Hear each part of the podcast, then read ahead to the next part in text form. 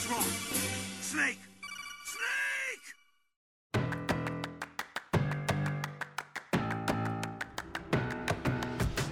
Droga publiko, serdecznie zapraszam do najnowszego odcinka Gorących Krzeseł, najlepszego polskiego podcastu o grach komputerowych i stolarstwie. Ja jestem Krzysiek Ceran, a przy mikrofonie po drugiej stronie Wisły jest Kamil Borek. Podcasterzy spotykają się na szlaku. Niefortunna zgraja. I mamy ze sobą specjalną korespondentkę od e, najmroczniejszych lochów, Annę Janiszewską. Ja też powinnam jakimś cytatem rzucić, ale tylko po angielsku grałam, więc ruina przybyła do naszej rodziny. Nie wiem, jak to się tłumaczyło na polski. A to są Gorące Krzesła, odcinek 46, w których zajmiemy się w końcu e, Darkest Dungeon, konkretnie dwójką, ale o jedynce też wspomnimy parę słów. E, ponieważ Ania bardzo chciała nagrać ten odcinek od pięciu lat, lat, więc e, tak, e, króciutki rys historyczny. Darkest Dungeon, część pierwsza, pojawiła się w Early Accessie w 2015. E, wcześniej był Kickstarter, który odniósł tam no, ta, taki sukces, jaki było trzeba. I spełdziła w tym Early Accessie niemal okrągły rok. Ukazała się w 2016 e, i jest jedną z tych pozycji, które dobrze spełdziły ten czas, a jednocześnie e, były takie kontrowersje, bo jak gra jest w Early Accessie i ma już grono wiernych fanów, to tam potem każda zmiana w ramach tego Early Accessu oburza część tych wiernych fanów, więc o, tak. nawet, nawet kiedy gra była tylko na, na skraju, na horyzoncie mojego radaru, kojarzę zamieszanie ze zwłokami tak. z Early Accessu pierwszej części. No tak, i w końcu ukazała się w 2016 i stała się sukcesem. Grą kultową, popularną, była potem uzupełniana kolejnymi pakietami DLC przez lata właściwie, dopóki twórcy nie zaczęli pracować nad częścią drugą. Twórcy, czyli niefortunnie nazwane Red Hook Studios. Czemu niefortunnie? Wiesz co, Koszmar w Red Hook to jest opowiadanie Lovecrafta, które jest uznawane za jego najbardziej rasistowski tekst, może nie licząc wierszyka o kocie. A opowiadanie pod uwagę... to jest Lovecraft przyjeżdżający do Nowego Jorku i po prostu horrorem jest dla niego wszystko, co się dzieje. Tak, imigranci w okolicy. Tak. O kurde, okay. A biorąc pod uwagę nastrój tych gier i mackę w logo studia, jakby nieuchronnie nasuwa się, że ewidentnie chodzi o Lovecraftowskie nawiązanie, więc mm, trudno mm -hmm. powiedzieć właściwie czemu akurat to. Do, dobra rzecz do zapytania.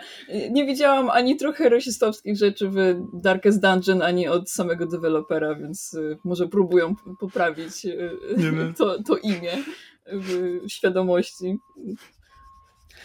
Tak, najpierwsze Darkest Dungeon jest grą, w której e, wcielamy się w postać, która chyba nie pojawia się na ekranie, ale otrzymała od swojego wuja posiadłość. Wuj chyba popełnił był samobójstwo, no bo w posiadłości jest zło, czy pod posiadłością, i potem w grze rozwijamy tę posiadłość i eksplorujemy podziemia pod nią, żeby dotrzeć do tego, co tam jest złe, co skłoniło wuja do tego, co zrobił. I w ramach tego rozbudowujemy tę posiadłość, budujemy budynki jak w Heroesach, żeby tam mieściły więcej postaci, czy lepiej je leczyły w burdelu i kościele, jeśli dobrze pamiętam. I raz na jakiś czas przyjeżdża, przyjeżdża Diligence, który wypluwa kolejną zgraję, z której możemy rekrutować postaci, które wysyłamy do lochów, a w lochach jakby penetrujemy lochy, toczymy w nich turowe walki, a ponieważ to są lochy, więc wiadomo, wąskie korytarze, więc oni wszyscy idą kolumną, więc jest osoba na, na przedzie i potem jest druga za nią, trzecia za nią i czwarta na samym końcu. I przeciwnicy też wychodzą nam w tym wąskim korytarzu. Przynajmniej ja tak sobie zawsze tłumaczyłem ten, tak, tak, to, to abstrakcyjne podejście do, do przestrzeni w tym systemie walki. I muszę powiedzieć, że. Bo to, to w ogóle jest roguelike, ten oryginalny Darkest Dungeon, przy czym nie pamiętam czemu. To znaczy, jaki tam jest fail state, który można osiągnąć w momencie, gdy jak zginie ci ekipa, zawsze możesz zrekrutować kolejnych frajerów z diligence'u. Jak e... można przegrać całą kampanię? No, że nie będziesz miał po prostu wystarczająco dobrych ludzi do wysłania do najciemniejszego lochu. Okej, okay, rozumiem. Bo chwila, bo ja tutaj muszę powiedzieć well, actually i poprawić wszystkie błędy, co powiedziałeś. W sensie nie błędy, tylko y, uściślenia, bo nie upgrade'uje się posiadłości, tylko wioska, która jest koło tej posiadłości. E, I Diligence przyjeżdża co tydzień, więc to nie jest tak, że co jakiś czas. Za każdym razem masz tam nowe osoby, ale trzeba ulepszyć Czekaj, no, Co Diligence. tydzień to jest dosłownie co jakiś czas. No ale bo to, to zabrzmiało, jakby to było nieregularne. No dobrze, regularnie przybywa Diligence. E, no i y, na przykład jakby główną poradą od wszystkich, co jakby wiesz, robią jakieś filmiki albo poradniki, jak grać w Darkest Dungeon, to jest to, że trzeba na początku ulepszyć Diligence, bo jeśli będziesz miał go nieulepszonego, to cały czas będą ci przybywać bohaterowie na zerowym poziomie, więc nie będziesz miał wystarczająco dobrej ekipy do wysłania właśnie do, do Darkest Dungeon, bo nie będzie misji, na które można wysyłać tak y, słabych bohaterów, nie? Więc da się przegrać w tej grze, technicznie rzecz biorąc, mogą, jakby możesz da się mieć... zablokować tak naprawdę z tego, tak, co mówisz. Tak, możesz sobie zablokować dalszy progres, że po prostu, wiesz, minie tam dwa lata w grze, a ty nadal nie masz nawet jednego bohatera na szóstym poziomie, żeby wysłać do, do Darkest Dungeon. Okej, okay, no ja to ująłem jako nie pamiętam, czemu to jest roguelike, dlatego, że ja w jedynkę grałem bardzo niewiele. To znaczy spróbowałem już jakiś czas po premierze, bo jakby była na moim radarze i zdawało się, że powinna mi podejść E, ale nie podeszła. Częściowo ze względu na system walki, który jakby ja, ja lubię, jak mogę rozmieszczać ludziki, jakby umieszczać ich w przestrzeni, mhm. więc, więc ta, ta abstrakcyjność e, tam mi nie podeszła. E, no a częściowo dlatego, że ta perspektywa, że że mogę się zablokować i że wbiję w tę jedną, w jedno przejście gry kilkanaście godzin, jeśli nie więcej i, i Oj, nic z tego potem... Zdecydowanie więcej. Znaczy ja, na, ja naprawdę nie wbiłem więcej niż kilka. Po prostu mhm. po prostu jakby wtedy ta gra mi nie podeszła. Ja te, z jednej strony ja też dopiero co obwąchiwałem się z roguelike'ami wtedy, ale z drugiej strony roguelike to właśnie jest dla mnie gra, która dobra, zaczynam, po trzech godzinach ginę i zaczynam od nowa. Okej, okay, ale nie, że po 25 się zablokuje i muszę zacząć od nowa. Wiesz co, ja nie I znowu, nie, nie, to nie jest moje doświadczenie. To nie jest moje doświadczenie gry w Darkest Dungeon 1. To jest mhm. po prostu to, co mnie powstrzymało przed zagłębieniem się. Mhm. No to plus jakby po prostu mi nie podeszła też. Ja, szczerze mówiąc, nigdy nie postrzegałam jedynki jako roguelike. W dwójce jest o wiele bardziej wyraziste wyraziste to, to, że to jest roguelike, bo tam rzeczywiście możesz po prostu przegrać, zaczynasz od początku i jakby uzbrojony w nową wiedzę idzie ci lepiej. E, jedynka powiedziałabym, że jest na tyle powolna i taka bardziej, więcej trzeba planować, przygotowywać się niż rzeczywiście roguelike by jakby sugerował, że, że po prostu znaczy, o wiele Ja nie chcę, ja nie chcę tutaj wchodzić w, wiesz, w tę, tę hanowerską definicję, czym jest roguelike i ile z tych 50 punktów Darkest Dungeon 1 spełnia. Dwójka mhm. na pewno jest dużo bardziej tym, e, co mamy na myśli mówiąc roguelike, chociaż każdy ma co innego, kiedy to mówi.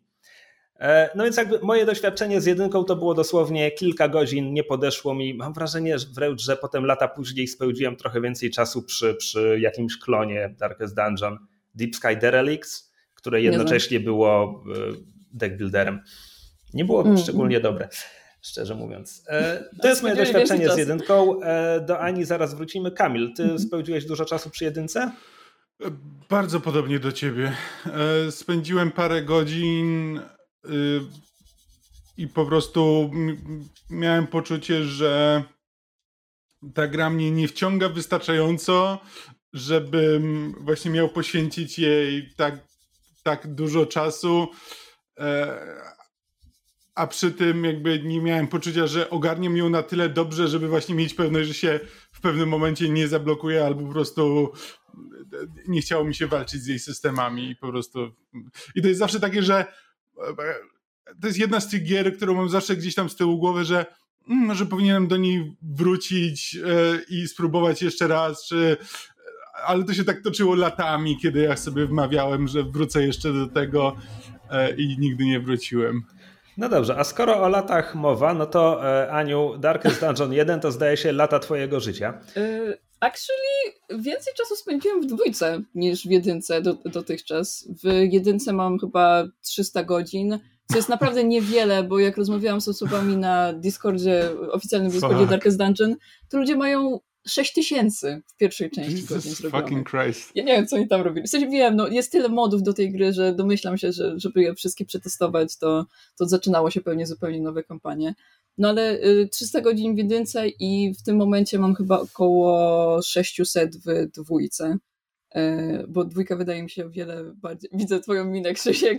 Nie, nie, po prostu mam wrażenie, że jakbym sprawdził Steama, to przekonałbym się, że w grę, w którą grałem absolutnie najwięcej, odkąd mam Steama, nie wbiłem tam więcej niż 200 godzin, ale ja to ja. ja. na pewno. No, ale ty masz dziecko, więc jakby to no, Tak, ale Steama mam od 15 lat. A, okej. Okay. Ja, no. też, ja, ja, też nie mam dziecka, mam Steama od 15 lat i jestem też pewien, że nie mam powyżej 200 godzin wbite w grę. Ale czekaj, czyli... No, teraz e, mi wstyd. E, nie, przepraszam. Hitman 3. Hitman 3 rzeczywiście przebił. Jest 247 godzin, ale Potem jest od razu spadek i kolejna gra to jest Slay the Spire i 110 godzin. O nie, to, to nie chcę sprawdzać ile mam w Simsach i w Overwatchu. Dobra, ale jeszcze chciałem zamknąć temat jedynki, czyli Aniu, ty e, w jedynkę grałaś już po premierze, tak? Czy nie, tak, nie siedziałaś tak, tak. tam w Early Accessie? E, nie, ja, ja chyba wskoczyłam dopiero w 2018 albo 2017, actually mogłabym to sprawdzić, ale może hmm. potem to zrobię.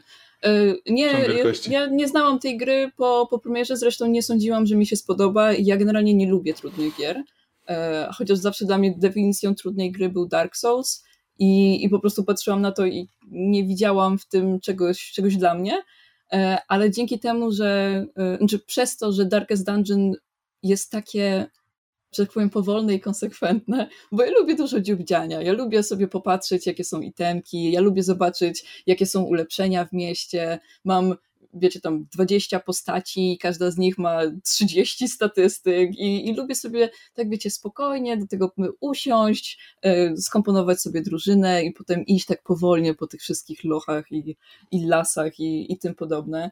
E, I, I dla mnie ta gra po jakimś czasie, znaczy, bo wiecie, na początku rzeczywiście byłam, jakby bałam się wszystkiego, co się tam, tam dzieje, bo wszystko idzie dobrze i nagle jeden critical hit od, od przeciwnika i moja postać zupełnie leży. Ale po jakimś czasie ta gra stała się dla mnie taką taką e, strefą komfortu. Takie, że jak byłam zestresowana albo że coś tam nie szło mi w życiu inne takie, to po prostu wracałam do niej i dla mnie było odprężające po prostu siedzenie w tym i mimo tego, że tam jakieś cosmic horrors siedziały i kultyści i krew i wszystko, e, to nie przeszkadzało mi to, bo po prostu ta, ta gra jest, e, ta, ta gra mi dobrze, dobrze smyra mózg jeśli to ma sens. Po prostu porusza, porusza to, co, to, co najbardziej lubię. E, I e, tutaj e, Admission of Guild. Ja nie przeszłam jedynki. Nadal mi zostało parę finalnych misji, bo jak się wyśle swoich bohaterów do tego najmroczniejszego lochu, to ich tracisz. Nie jesteś w stanie nimi grać dalej a mam po prostu, mam po prostu zespół swoich ulubieńców, y, których tam ponazywałam i mają, wiecie, zablokowane najlepsze querki, e, które im tam dają pusty do, do statystyk. I, i, nie chcę ich wysłać, bo wiem, że ich tam czeka śmierć po prostu, więc y, y, przełapuję się na tym, że zaczynam po prostu kolejne kampanie od początku y, i doprowadzam je do momentu, w którym już mogłabym technicznie rzecz biorąc jakby wysłać ich do, do tych najciemniejszych lochów. W sensie tam naj, najwięcej co wysłałam to chyba do trzeciego, a jest ich sześć, e, tych najciemniejszych, tych e, kończących grę. E, ale po prostu nie chcę dalej, bo no nie, będę, nie będę w stanie nimi dalej grać, więc to jest taka, taka spirala dla mnie. Czekaj, Gram ale, też... przepraszam, mhm. po, pokręciło mi się, mówisz o jedynce? Tak, mówię o jedynce. W sensie, no więc moje kolejne pytanie, bo mówisz, że zaczynasz kolejne kampanie. Grasz wciąż w jedynkę teraz odkąd już wbiłaś te 600 godzin w dwójkę? Tak, tak. Jakby okay. jedyn, jedynka i dwójka zupełnie, no mówię, inaczej smyrają mój mózg. Mm-hmm. W dwójkę gram jakby tak, że tak powiem powiedzieć, y, do obiadu. Wiecie, że po prostu jem coś w trakcie albo oglądam filmik na YouTubie i, i gram w dwójkę, bo dwójka ma tak przejrzysty system, jakby mechanik moim zdaniem. Tokeny są bardzo jakby łatwe do ogarnięcia, a w jedynce, żeby zadać jakieś no, żeby zadać obrażenia wrogowi, musisz sprawdzić pięć różnych numerków, tak? Że tam, bo tam jest y, jakby procentowy, y, jakby tam jest prawdopodobieństwo trafienia, a nie, że jak masz token, że nie trafisz, to jest 50%, że nie trafisz. W sensie y, blind token. Dobra, ale tokeny wy, wytłumaczymy później. Jedynka po prostu jest o wiele bardziej powolna, jakby tam jedna sesja gry czy taka dla mnie, gdzie ja lubię powoli wszystko sobie tam oglądać, to jest czasami dwie godziny, żeby zebrać drużynę, dać im odpowiednie przedmioty, wysłać na, na misję, no i jednak no tam, tam trzeba iść po tych wszystkich korytarzach i I nie jest to tak jak w dwójce, że po prostu spodziewasz się tego, co będzie na drodze, bo jest to bardzo widocznie zaznaczone. E, w jedynce idziesz przez lochy i nagle możecie za, jakby złapać walka w trakcie, w trakcie korytarza, kiedy na przykład nie jesteś gotowy, bo tam przy, zmieniałeś przedmioty między postaciami na przykład, albo coś w tym stylu. Albo myślałeś o zupełnie czymś innym, miałeś źle ustawioną, e, w sensie na złych pozycjach e, bohaterów na przykład. Więc dla mnie jedynka to jest takie, jak potrzebuję pełnego skupienia, żeby w nią grać, a dwójka to już jest... No 600 godzin mam tam dlatego, że robiłam bardzo wiele innych rzeczy w trakcie, jak grałam w dwójkę. E, oczywiście na początku to była moja, moja, pełna atencja, no bo byłam bardzo w to wkręcona i jakby mega się cieszyłam na to, że będzie druga część, e, bo, bo długo na nią czekałam i zapowiedzi były od dawna i bardzo mi się podobało e, przejście na 3D. Chociaż jakby gdyby dwójka była nadal w 2D, to nadal by mi się podobała. Ale 3D po prostu tworzy fajne możliwości, które zresztą wykorzystali, bo animacje są cudowne. No dobra, tak. to mamy, mamy kontekst odnośnie części pierwszej. Przejdźmy zatem do części drugiej już oficjalnie. E, krótki rys historyczny. E, ta gra również spełdziła trochę czasu w Early Accessie, nawet więcej niż jedynka, bo Early Access zaczął się w październiku 2021, a premiera nastąpiła w maju bieżącego roku. Hej, to jeszcze ten miesiąc. Jakby gorące krzesła, nie pamiętam kiedy ostatni raz były tak bardzo na czasie. Najgorętsze krzesło.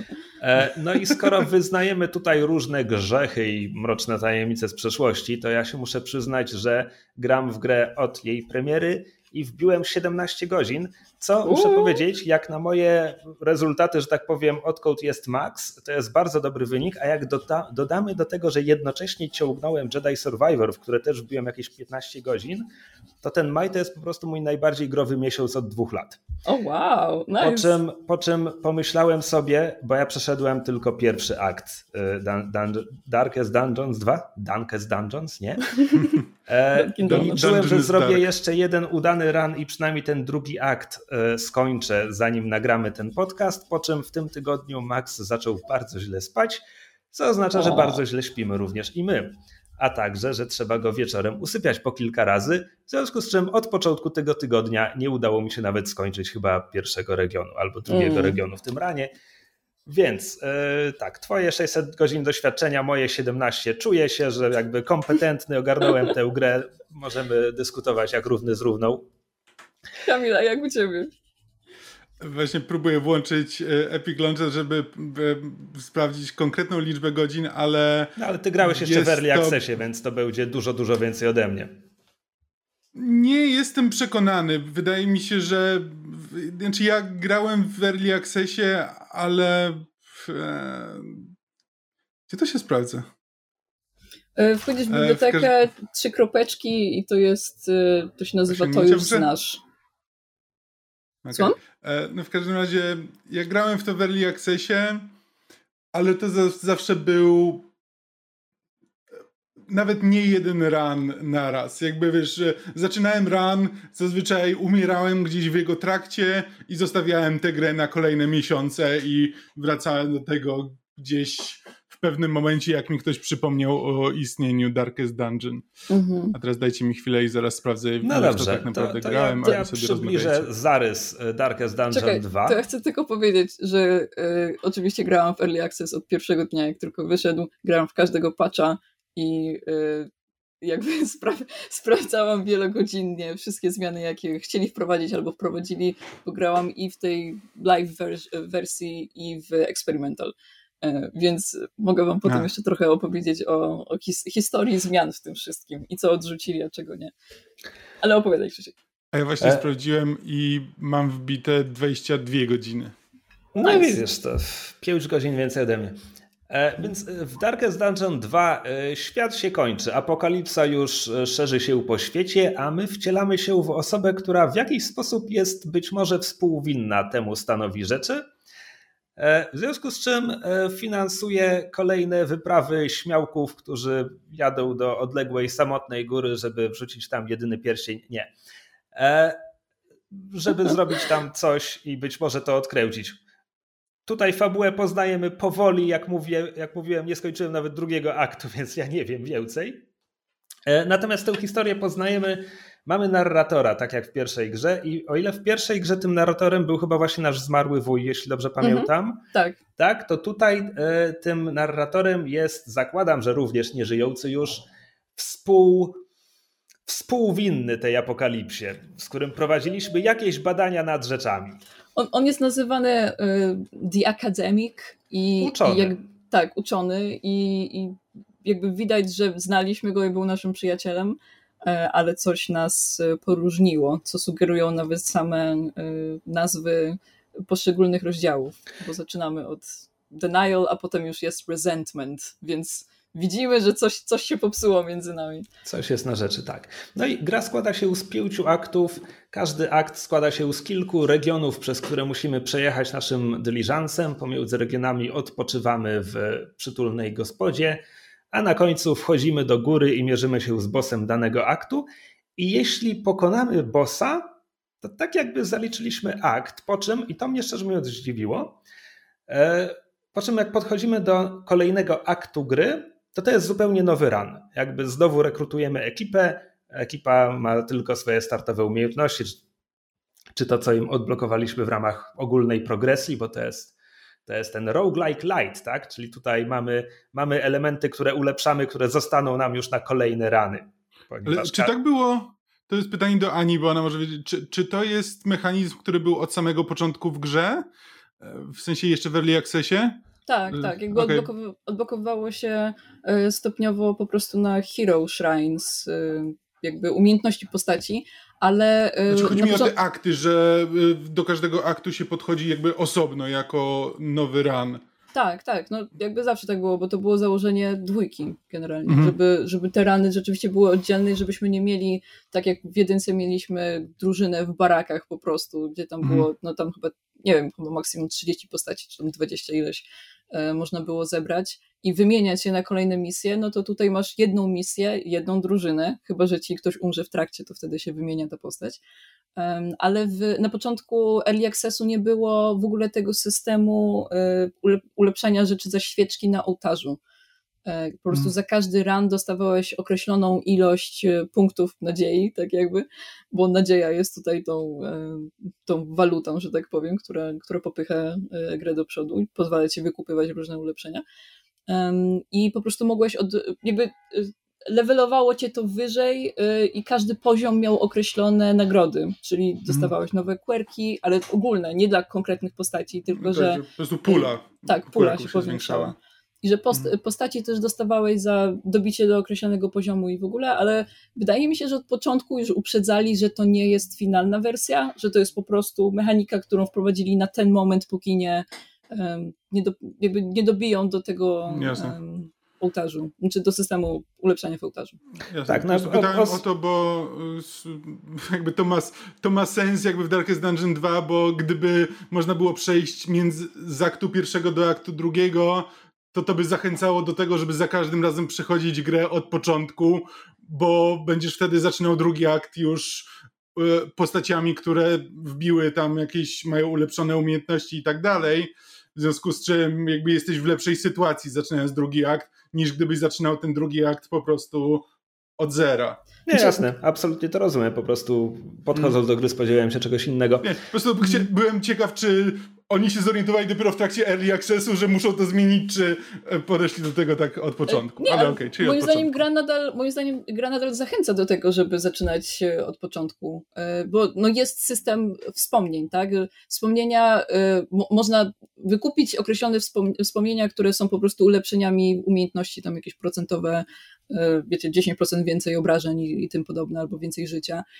Jeśli twoja postać przeszła bez umierania cały rozdział, to w kolejnym rozdziale będzie miała te dodatkowe wspomnienia i zachowa wszystkie swoje quirki i jakby mm, ścieżkę i umiejętności i tym podobne. Y, Jest to dopóki, oczywiście. dopóki nie zginie, dlatego Tak. to są jakby jedyne, jedyne świeczki, które można wydać i stracić. Jakby wszystkie inne Mhm. świeczki, które wydajesz, to na ulepszenia, które zostają ci już do końca jakby grania na Mhm. tym samym koncie. Dokładnie tak. E, tak, więc to jest ogólny zarys gry. E, możemy podkreślić jeszcze raz właśnie, że formuła i struktura jest, jest bardzo odmienna od, od pierwszej części. E, no i oprawa graficzna zachowała styl, te takie mroczne, że tak powiem, zachowała styl, ale zmieniła technologię, więc mamy pełen trójwymiar, ale jest to pełen trójwymiar, który bardzo ładnie zachowuje te, ten styl i ten nastrój. To nie jest, że tak powiem, tani cel shading jak z gier z początku lat 2000, jakby to, to te postaci naprawdę wyglądają jakby były narysowane, ale że tak, tak powiem, jakbyś to... zrobił screena, to absolutnie możesz kogoś oszukać, że to jest y, grafika 2D. Mhm.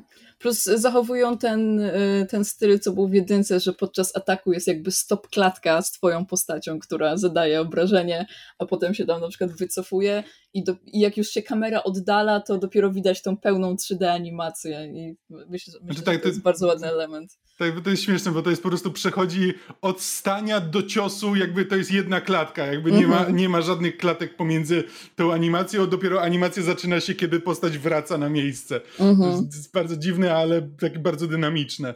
Mhm. E, chociaż widziałam, że ludzie, e, mimo tego, że dwójka jest o wiele szybsza, nawet jeśli chodzi o jakby to, ile trwa atak, animacja ataku, to widziałam, że ludzie nawet przyspieszali dwójkę, że po prostu grali tam na dwukrotnej, mm. dwukrotnej prędkości. Bo jak już wejdzie się w ten tryb tego, że wiecie, szybka szybkie kliknięcie nie? I, i po prostu lecisz dalej, walka zajmuje e, dwie minuty. Nie no wiedziałem, się... że coś takiego jest, bo chętnie bym to włączył w e, w sensie to, to, po prostu się wchodzi w, jakby w, ko w kod i zmienia się numerek. Okay, mogę mogę ci potem pokazać, jak, jak to się robi. Ale rzeczywiście, jak się potem wróci do jedynki po dwójce, to to są lata po prostu między tym, jak postać zada atak i się i się wycofa. Już dwójka, znaczy jedynka stała się tak powolna w porównaniu do jedynki, znaczy do dwójki, że trudno, um, trudno się przyzwyczaić do tego. To jest tak jakby grać w Simsy cały czas na tej normalnej prędkości, a nie na potrójnej. Więc ja, mo, może to jest tylko moje, moje wrażenie, że im szybciej, tym lepiej. Tak, więc y, oprawa graficzna jest fenomenalna. Dźwiękowa również jest bardzo dobra, znaczy te wszystkie efekty przy atakach, e, jełki wydawane przez potwory, to wszystko jest bardzo dobre. Muzyka jest ok, jest odpowiednio mroczna i tak dalej.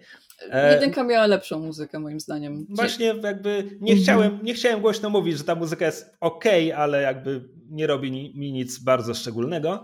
E, no i jakby jeśli chodzi o oprawę dźwiękową, to absolutnie największym atutem jest e, narrator, e, któremu głos podkłada niejaki Wayne June, Wayne June. Mhm. i jest fenomenalny. Jest, jest, jest znakomity, bo słyszymy go, słyszymy go przez całą grę. Jakby to nie są tylko te wstawki pomiędzy kolejnymi ranami, kiedy odkrywamy kolejny skrawek fabuły, tylko on komentuje poczynania naszych postaci, więc mówi rzeczy w rodzaju, nie wiem, kiedy sprawdzamy szczegóły danego przeciwnika, to on czasem mówi rzeczy w rodzaju tam przyjrzyjmy się bliżej tej istocie, mhm. jakkolwiek nie byłaby ohydna. I jest to fantastyczne. W społeczności Darkest Dungeon y, te najlepsze takie one-linery od narratora się nazywają Wainers. E, czy, nawet, czy nawet winners. Um, aczkolwiek wow. muszę powiedzieć, tak jak kocham dwójkę i y, jakby odbierajcie każdy mój, jakby każdą krytykę moją e, do tej gry jako coś dodane do mojej absolutnej miłości do tego, bo jeśli to krytykuję, to nie jest kwestia tego, że to mi psuje rozgrywkę, tylko że po prostu po 600 godzinach zaczęłam dostrzegać rzeczy, które, które myślę, że można byłoby zrobić lepiej. E, moim zdaniem dwójka ma trochę gor gorzej napisaną narrację e, narratora. W sensie wydaje mi się, że tak jak jedynka bardzo mocno uderzała w takie, wiecie, gotyckie, e, ciężkie, jakby, znaczy tema, te, tematy nadal te same ma, ale e, o wiele in, e, inaczej był e, narrator pisany, bo jednak tam mamy arystokratę, który, no, dowiadujemy się w trakcie, że no nie jest do końca dobry i jest brutalny i to jest odzwierciedlone w jego języku, to w dwójce narratorem jest postać, która nie powiedziałabym, że jest niewinna, ale jest o, o, o wiele bardziej e, spokojnym e, usposobieniu i jest e, naukowcem, ale chyba nie jest arystokratą, z tego co, co wiem. Więc też narracja jest taka bardziej, powiedziałabym, że używa bardziej naukowego języka, a on nie zawsze tak mocno uderza jakby emocjonalnie, bo w jedynce epickich cytatów z tej, z tej gry jest multum i każdy z nich jest e, pisany po prostu z, z, otwartym słownikiem synonimów, żeby znaleźć jak najbardziej dziwne słowo na opisanie czegoś zupełnie normalnego. Przez to wszystko brzmi tak dostojnie i, i dziwnie. A w dwójce tych e, Waynersów jest e, o wiele, o wiele mniej, ale jest, nadal jest parę świetnych. Mój ulubiony to jest There remains a foothold out of this mire, now climb.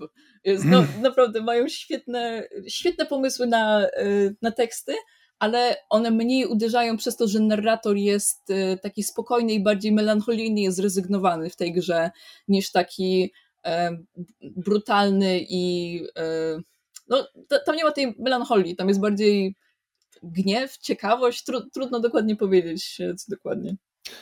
Wspomniałeś o gotyckim mroku. Ja się zastanawiam, jaka właściwie jest epoka w tej grze? Bo te wszystkie Lovecraftowskie nawiązania jakby sugerowały, jakby zwykle rzeczy inspirowane Lovecraftem dzieją się e, w czasach, kiedy Lovecraft pisał albo, albo później. Natomiast tutaj mamy chyba jakąś epokę oświecenia, patrząc przynajmniej po, po bandycie, który jest jakby prosto z. E, no, ach, zapomniałem tytuł teraz no, braterstwo wilków i te klimaty, mhm. ale z drugiej strony w, w, naszej drużynie możemy mieć rycerza w pełnej płytówce, a budyka jest w ogóle jakąś wojowniczką, nie wiem, mhm. celtycką. Więc to jest wszystko tak, taki anachronistyczny zlew trochę. No ale też biorąc pod uwagę, kim są bosi w, tym, w tej grze, to to chyba nie ma być konkretny wycinek czasu, tylko bardziej y takie abstrakcyjne ujęcie w jedynce, bo w jedynce wiele, pojawia się wiele postaci, które są, znaczy praktycznie wszystkie postaci, które są w dwójce pojawiają się e, w jedynce i tam też e, estetyka jest e, bardzo eklektyczna. Mamy muszkieterkę, mamy y, krzyżowca, więc to jest jakby 500 lat różnicy, znaczy zależy, która krucjata, tak, ale e, więc to jest jednak du dużo, dużo czasu różnicy, mamy ludzi z kuszą, z, no, z pistoletem, butyka jest jakby barbarzynką, e, z, no właśnie jakąś celtycką i tym podobne, więc nie ma sprecyzowanego czasu, e, ale na przykład dodatek do Darkest Dungeon Crimson Court to jest francuska arystokracja taka, wiecie, prosto z, sprzed rewolucji francuskiej. Więc y, nie ma sprecyzowanego czasu, ale w dwójce zgodzę się, że ja w ogóle mam teorię, że dwójka się w ogóle nie dzieje, że to jest tylko, że to jest wszystko w umyśle głównego bohatera, w sensie tego protégé, którym gramy, e, który po prostu e, od, odgrywa w swoim umyśle cały czas e, jakby walki tak naprawdę z samym sobą, bo każdy, każdy chapter to jest, y, to jest jakby kolejne spojrzenie na błędy w jego życiu. I, I przez to też zaczynamy, za każdym razem zaczynamy, wiecie, w takiej czarnej przestrzeni, y, gdzie, no, która jakby jest absolutną pustką, tak? I y, tak naprawdę rozliczamy się z własnych błędów i jakby jak kończy się ran, to te postaci wracają do swojego oryginalnego stanu i jakby nie, to nie jest tak, że one są prawdziwymi postaciami. Tak mi się przynajmniej zdaje. W sensie... Znaczy, na, na, pewno ta, na pewno ta teoria pozwala wygładzić pewne takie rzeczy, nad którymi można by się inaczej zastanawiać, jak to właściwie ma działać, jak, jak fabuła pasuje do mechaniki. Mm. No bo jakby odblokowujemy kolejne wspomnienia tych postaci, tylko że one giną, ale potem jakby to znowu są, to znowu jest konkretnie ta sama postać, mm -hmm. bo znowu w przeciwieństwie do pierwszej gry, gdzie to po prostu były klasy, i można było mieć pięciu bandytów, tak tutaj bandyta to konkretnie Dismas. Znaczy możemy zmienić mu imię z jakiegoś powodu, ale mm -hmm. to jest zawsze konkretnie jedna i ta sama postać. Mhm. E, actually, Dismas jest postacią z jedynki, bo pierwszy, y, pierwsze dwie postaci, którą, którą, y, które rekrutujemy, w sensie gracie po prostu je daje, to jest y, Reynolds, który się nie pojawia w dwójce i były po prostu riots on the streets przez to, że się nie pojawił. A, I drugą postacią jest Dismas, konkretnie z imienia i klasy. On jest w sumie takim poster boyem dla, dla tej serii, bo jest ulubioną postacią głównego art dyrektora Chrisa Burasy, więc nie dziwi mnie to, bo jest cudowne. Ale y, tak, jakby w dwójce postaci y, nie są tylko klasą i też no, ma, macie to dawać takie poczucie, że oni nie są e, do odrzutu, że oni nie są wymienialni. E, w sumie trudno mi powiedzieć, wydaje mi się, że trochę bardziej byłam przy, przywiązana do postaci w jedynce, mimo tego, że one były tylko klasą, to y, po prostu człowiek miał wspomnienia z nimi, że o, wysłałem go kiedyś na jakąś tam jedną misję i że ledwo kiedy, że ledwo przeżył i potem musiałem go leczyć w burdelu przez tam pięć tygodni, żeby się w ogóle pozbierał i no takie, tam pięć tygodni to za dużo. Więc tam czuję, że byłam bardziej przywiązana do poszczególnych postaci. W dwójce to są konkretni bohaterowie i mam ulubieńców, ale to nie jest tak, że mam ulubieńca z jakiegoś rana, którego kiedyś zrobiłam. To są po prostu jak postaci w książce albo w filmie. No tak, no bo zaczynasz z nimi ran i oni albo zginą w tym ranie, albo wypełnią ran, ale jeśli wypełnią ran, to wtedy zaczynasz kolejny ran i to jest już jakby nowa iteracja tej postaci, a nie dalej, ale dalej ta sama, więc e, rozumiem trochę czemu, czemu możesz się do nich mniej przywiązywać. No dobrze, pół godziny odcinka za nami. Myślę, że ogólnie już omówiliśmy sobie obie te gry. E, przejdźmy, może zanim przejdziemy do szczegółów, Kamil, mówiłeś, że od jedynki się odbiłeś tak jak ja to tak bardzo ogólnie, co sądzisz o dwójce? Ania jest zakochana po uszy. Po 600 godzinach dopiero jakieś tam rysy na tym małżeństwie się pojawiają. Nie, o wiele szybciej. Tylko po prostu chciałam powiedzieć, że po 600 godzinach widzę tego o wiele więcej i nie, uznaj, nie mhm. uznawajcie mojej krytyki za powód do niekupienia tej gry.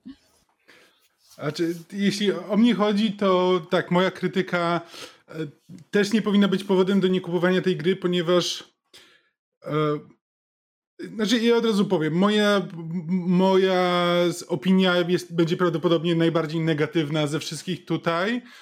Przy czym, oczywiście, jak grasz w grę i coś ci się nie podoba, jest taki e, automatyczne, automatyczna reakcja, by ująć to w jakieś e, obiektywne ramy, że ta gra jest e, zła, bo e, tutaj to jest, to jest źle wykonane, to jest, ten design mógłby być lepszy tylko że za każdym razem, kiedy jakby łapałem się na tym, że właśnie próbuję, że no to, to moim zdaniem jest, to moim zdaniem nie działa, to moim zdaniem jest złe. I takie gra, wbiłem kilkadziesiąt godzin w gry, które jakby robią dokładnie te samo mechanizmy, które, e, które tam mi się podobały. W Darkest Dungeon e, niekoniecznie nie działają dla mnie. Przy czym od razu mówię, to nie jest. Ja bardzo doceniam to, co ta gra robi, jakby w swoim designie. Jakby tam jest e, bardzo dużo pomysłów, bardzo dobrych. I uważam, że ta gra jest jakby przemyślana, jakby robi to, co chce zrobić bardzo dobrze.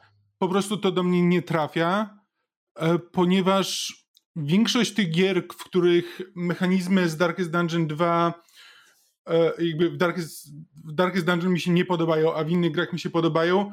Podobają mi się w tych innych grach głównie dlatego, że to są gry, które, w których wyniki są deterministyczne. Znaczy, e, czy to będzie Into the Breach, czy to będzie Dark Souls, czy to będą, będzie Slay the Spire. Jakby to, co robisz w tych grach, e, jakby każda decyzja daje konkretny wynik. E, jakby w Into the Breach jakby zawsze wiesz, e, jakie obrażenia zadasz, wręcz wiesz, co przeciwnicy zrobią. E, w Slay the Spire też karty mają, choć jakby dostajesz losowe karty, to wiesz, że jak zagrasz kartę, to ona na przykład daje ci 5 punktów bloku, daje, zada 5 obrażeń. Znaczy, jeśli już czepiamy się szczegółów, to są też karty, które mają trochę losowe efekty w Slay the Spire. Tak, ale ogólnie ale przykład, jakby zwykle wiesz, co się stanie. Tak, ale na przykład też możesz wybrać, czy chcesz stworzyć talię, w której masz te losowe efekty, czy, czy właśnie zależy ci na tym, żeby mhm. mieć konsekwentne wyniki i po prostu tego się trzymasz przy budowaniu talii, więc to jest jakby decyzja, czy chcesz, yy, czy chcesz właśnie ryzykować i stawiać na losowość, czy nie. Yy, natomiast to, że Darkest Dungeon ma bardzo dużo elementów losowych i to są jakby bardzo, jakby większość rzeczy ma szanse bliskie 50-50. I jakby sporo. Znaczy, to, to jest tak, że u podstaw, u podstaw tak, podstawowy atak ma 100% szansy na trafienie, zadaje no ale już tutaj masz, że zadaje na przykład tam powiedzmy 6 Losowe do obrażenia z jakiegoś obrażeń. zakresu. Tak, gdzie jakby przeciwnicy mają stosunkowo jakby mało zdrowia, twoje postaci też, w związku z czym różnica między 6 a 10 obrażeń potrafi być, e, potrafi być bardzo duża i potrafi być tą, która sprawi, że ok, czy w następnej turze będę żył, czy nie, bo jeśli muszę się pozbyć tego przeciwnika teraz. E... Ja powiedziałabym, że jest też mało postaci, które ma aż tak mocny rozrzut między 6 a 10. Powiedziałabym, że 4 to jest duża różnica. Yy, tak, tylko że wtedy zazwyczaj masz jakieś tam dodatkowe efekty, albo na przykład. Mm -hmm masz e, status efekty, że na przykład zadajesz, e, potem nakładasz status trucizny i zadajesz mhm. obrażenia, ale to, czy nałożysz status trucizny, też zależy od... To też jest rzut kostką. Tak, mhm. od odporności jakby przeciwnika, gdzie ta odporność zazwyczaj czy wiesz, no na początku praktycznie większość, e, większość tych statusów wchodzi, ale już im bliżej jesteś końca ranu, tym bardziej te odporności to jest 30-40, czyli tak naprawdę masz szansę 60-70%, że to wyjdzie. E, to też mocno zależy. Y, każdy z regionów ma, y, ma wrogów o innych y, mhm. procentach odporności, więc są rany, w których akurat dobrałeś na przykład całą drużynę pod to, żeby zadawała status trucizny, a niestety wysłałeś go do, y, ich do tych regionów, gdzie ta trucizna jest największą odpornością u wrogów, więc rzeczywiście wtedy jest o wiele trudniej. Mm. Ale final, bo, final bossy, z tego co wiem, wszyscy mają dość niską odporność, y, bo oni są po prostu trudni, więc nawet to mm. parę punktów trucizny y, jakby robi, robi robotę.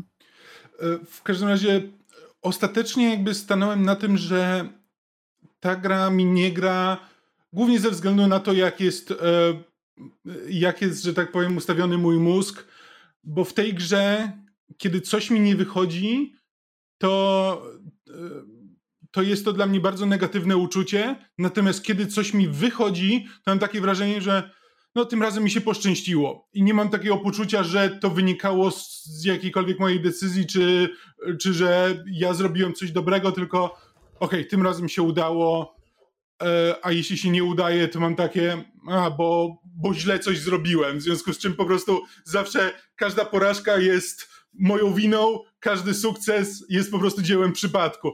I ponieważ tak działa mój mózg, to jakby nie jestem w stanie się w tę grę wciągnąć, bo po prostu ta, ta, ten ciężar porażki jest zawsze cięższy niż, e, niż radość z wygranej. I deklarowałeś, że już kończysz przygodę. Mo, znowu, może jeszcze kiedyś spróbuję do tego, do tego podejść. To jest tak, kiedy grałem po raz pierwszy w Bloodborne, też jakby pograłem, pograłem chwilę, stwierdziłem, że to nie jest dla mnie, po czym wróciłem e, po roku czy coś takiego i nagle, i nagle Bloodborne otworzyło mi drogę do wszelkich Dark Soulsów i tak dalej. Więc biorę pod uwagę, że może istnieć taki przypadek, że nagle to wszystko e, jakoś tam załapie, ale obawiam się, że szanse na to są małe, no bo na przykład właśnie to, co mówisz, że są konkretne e, obszary, w których no, powinieneś wiedzieć, czy, czy tutaj wrogowie mają wyższą odporność na truciznę, czy nie. Ja w grach jakby nie cierpię takich rzeczy sprawdzać, nie cierpię takich rzeczy się uczyć.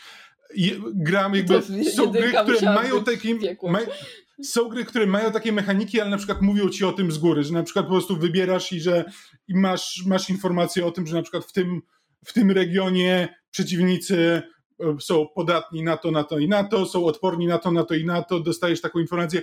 W Darkest Dungeon musisz się tego sam nauczyć spra albo sprawdzić na wiki, jakby trochę po prostu taki trial, e, znaczy trial... E? Co ja próbuję powiedzieć, ale...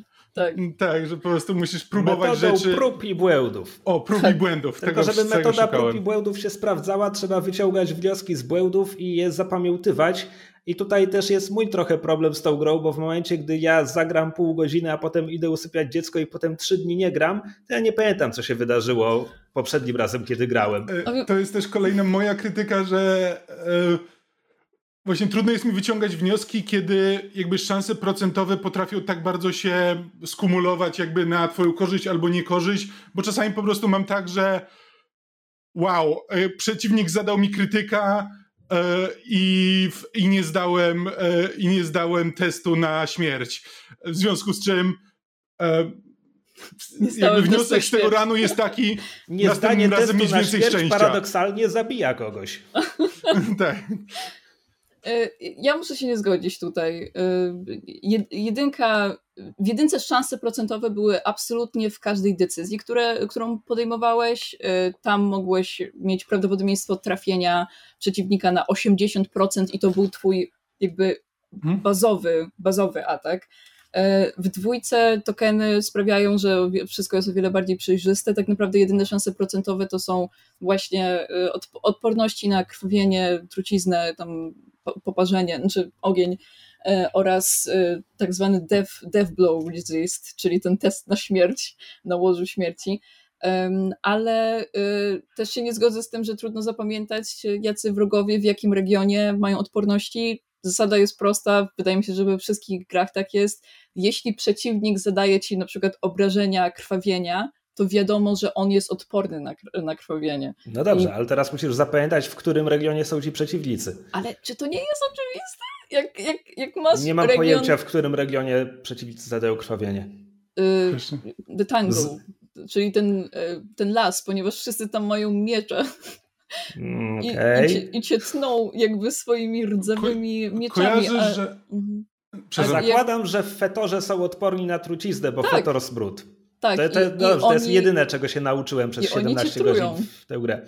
No. Znaczy, jeśli chodzi o moje doświadczenie z losowością tej gry, ona mi się początkowo przez pierwszych godzin, kilka godzin podobała strasznie, bo jak powiedziało mi następne 10 godzin, Miałem absurdalne szczęście przy moim pierwszym ranie. Znaczy, ja wam re relacjonowałem na bieżąco, że mój pierwszy ran, pierwsze podejście do pierwszego aktu, przechodzę do samego bossa, pierwsze podejście do pierwszego bossa, pokonuję go bez problemu. Wszyscy przeżyli, wszyscy się lubili, byli szczęśliwi i od tego czasu e, robię głową o mur drugiego aktu i już nigdy tak szczęśliwej ekipy nie miałem. Myśmy wymieniali się screenami z tej gry na Messengerze, gdzie tak. Krzysiek e, przed startem jakiegoś nowego regionu miał po prostu cztery statusy e, relacji, każdy z nich pozytywny, cała drużyna się kocha. Ja wrzucałem moje screeny, gdzie po prostu wszyscy się nienawidzą. I ja jeszcze robię wszystko, co mogę, jakby na, napoiłem ich whisky, jakby wydałem całą swoją kasę na whisky, żeby wbić w nich te i tak wszyscy się nienawidzą. Mm -hmm.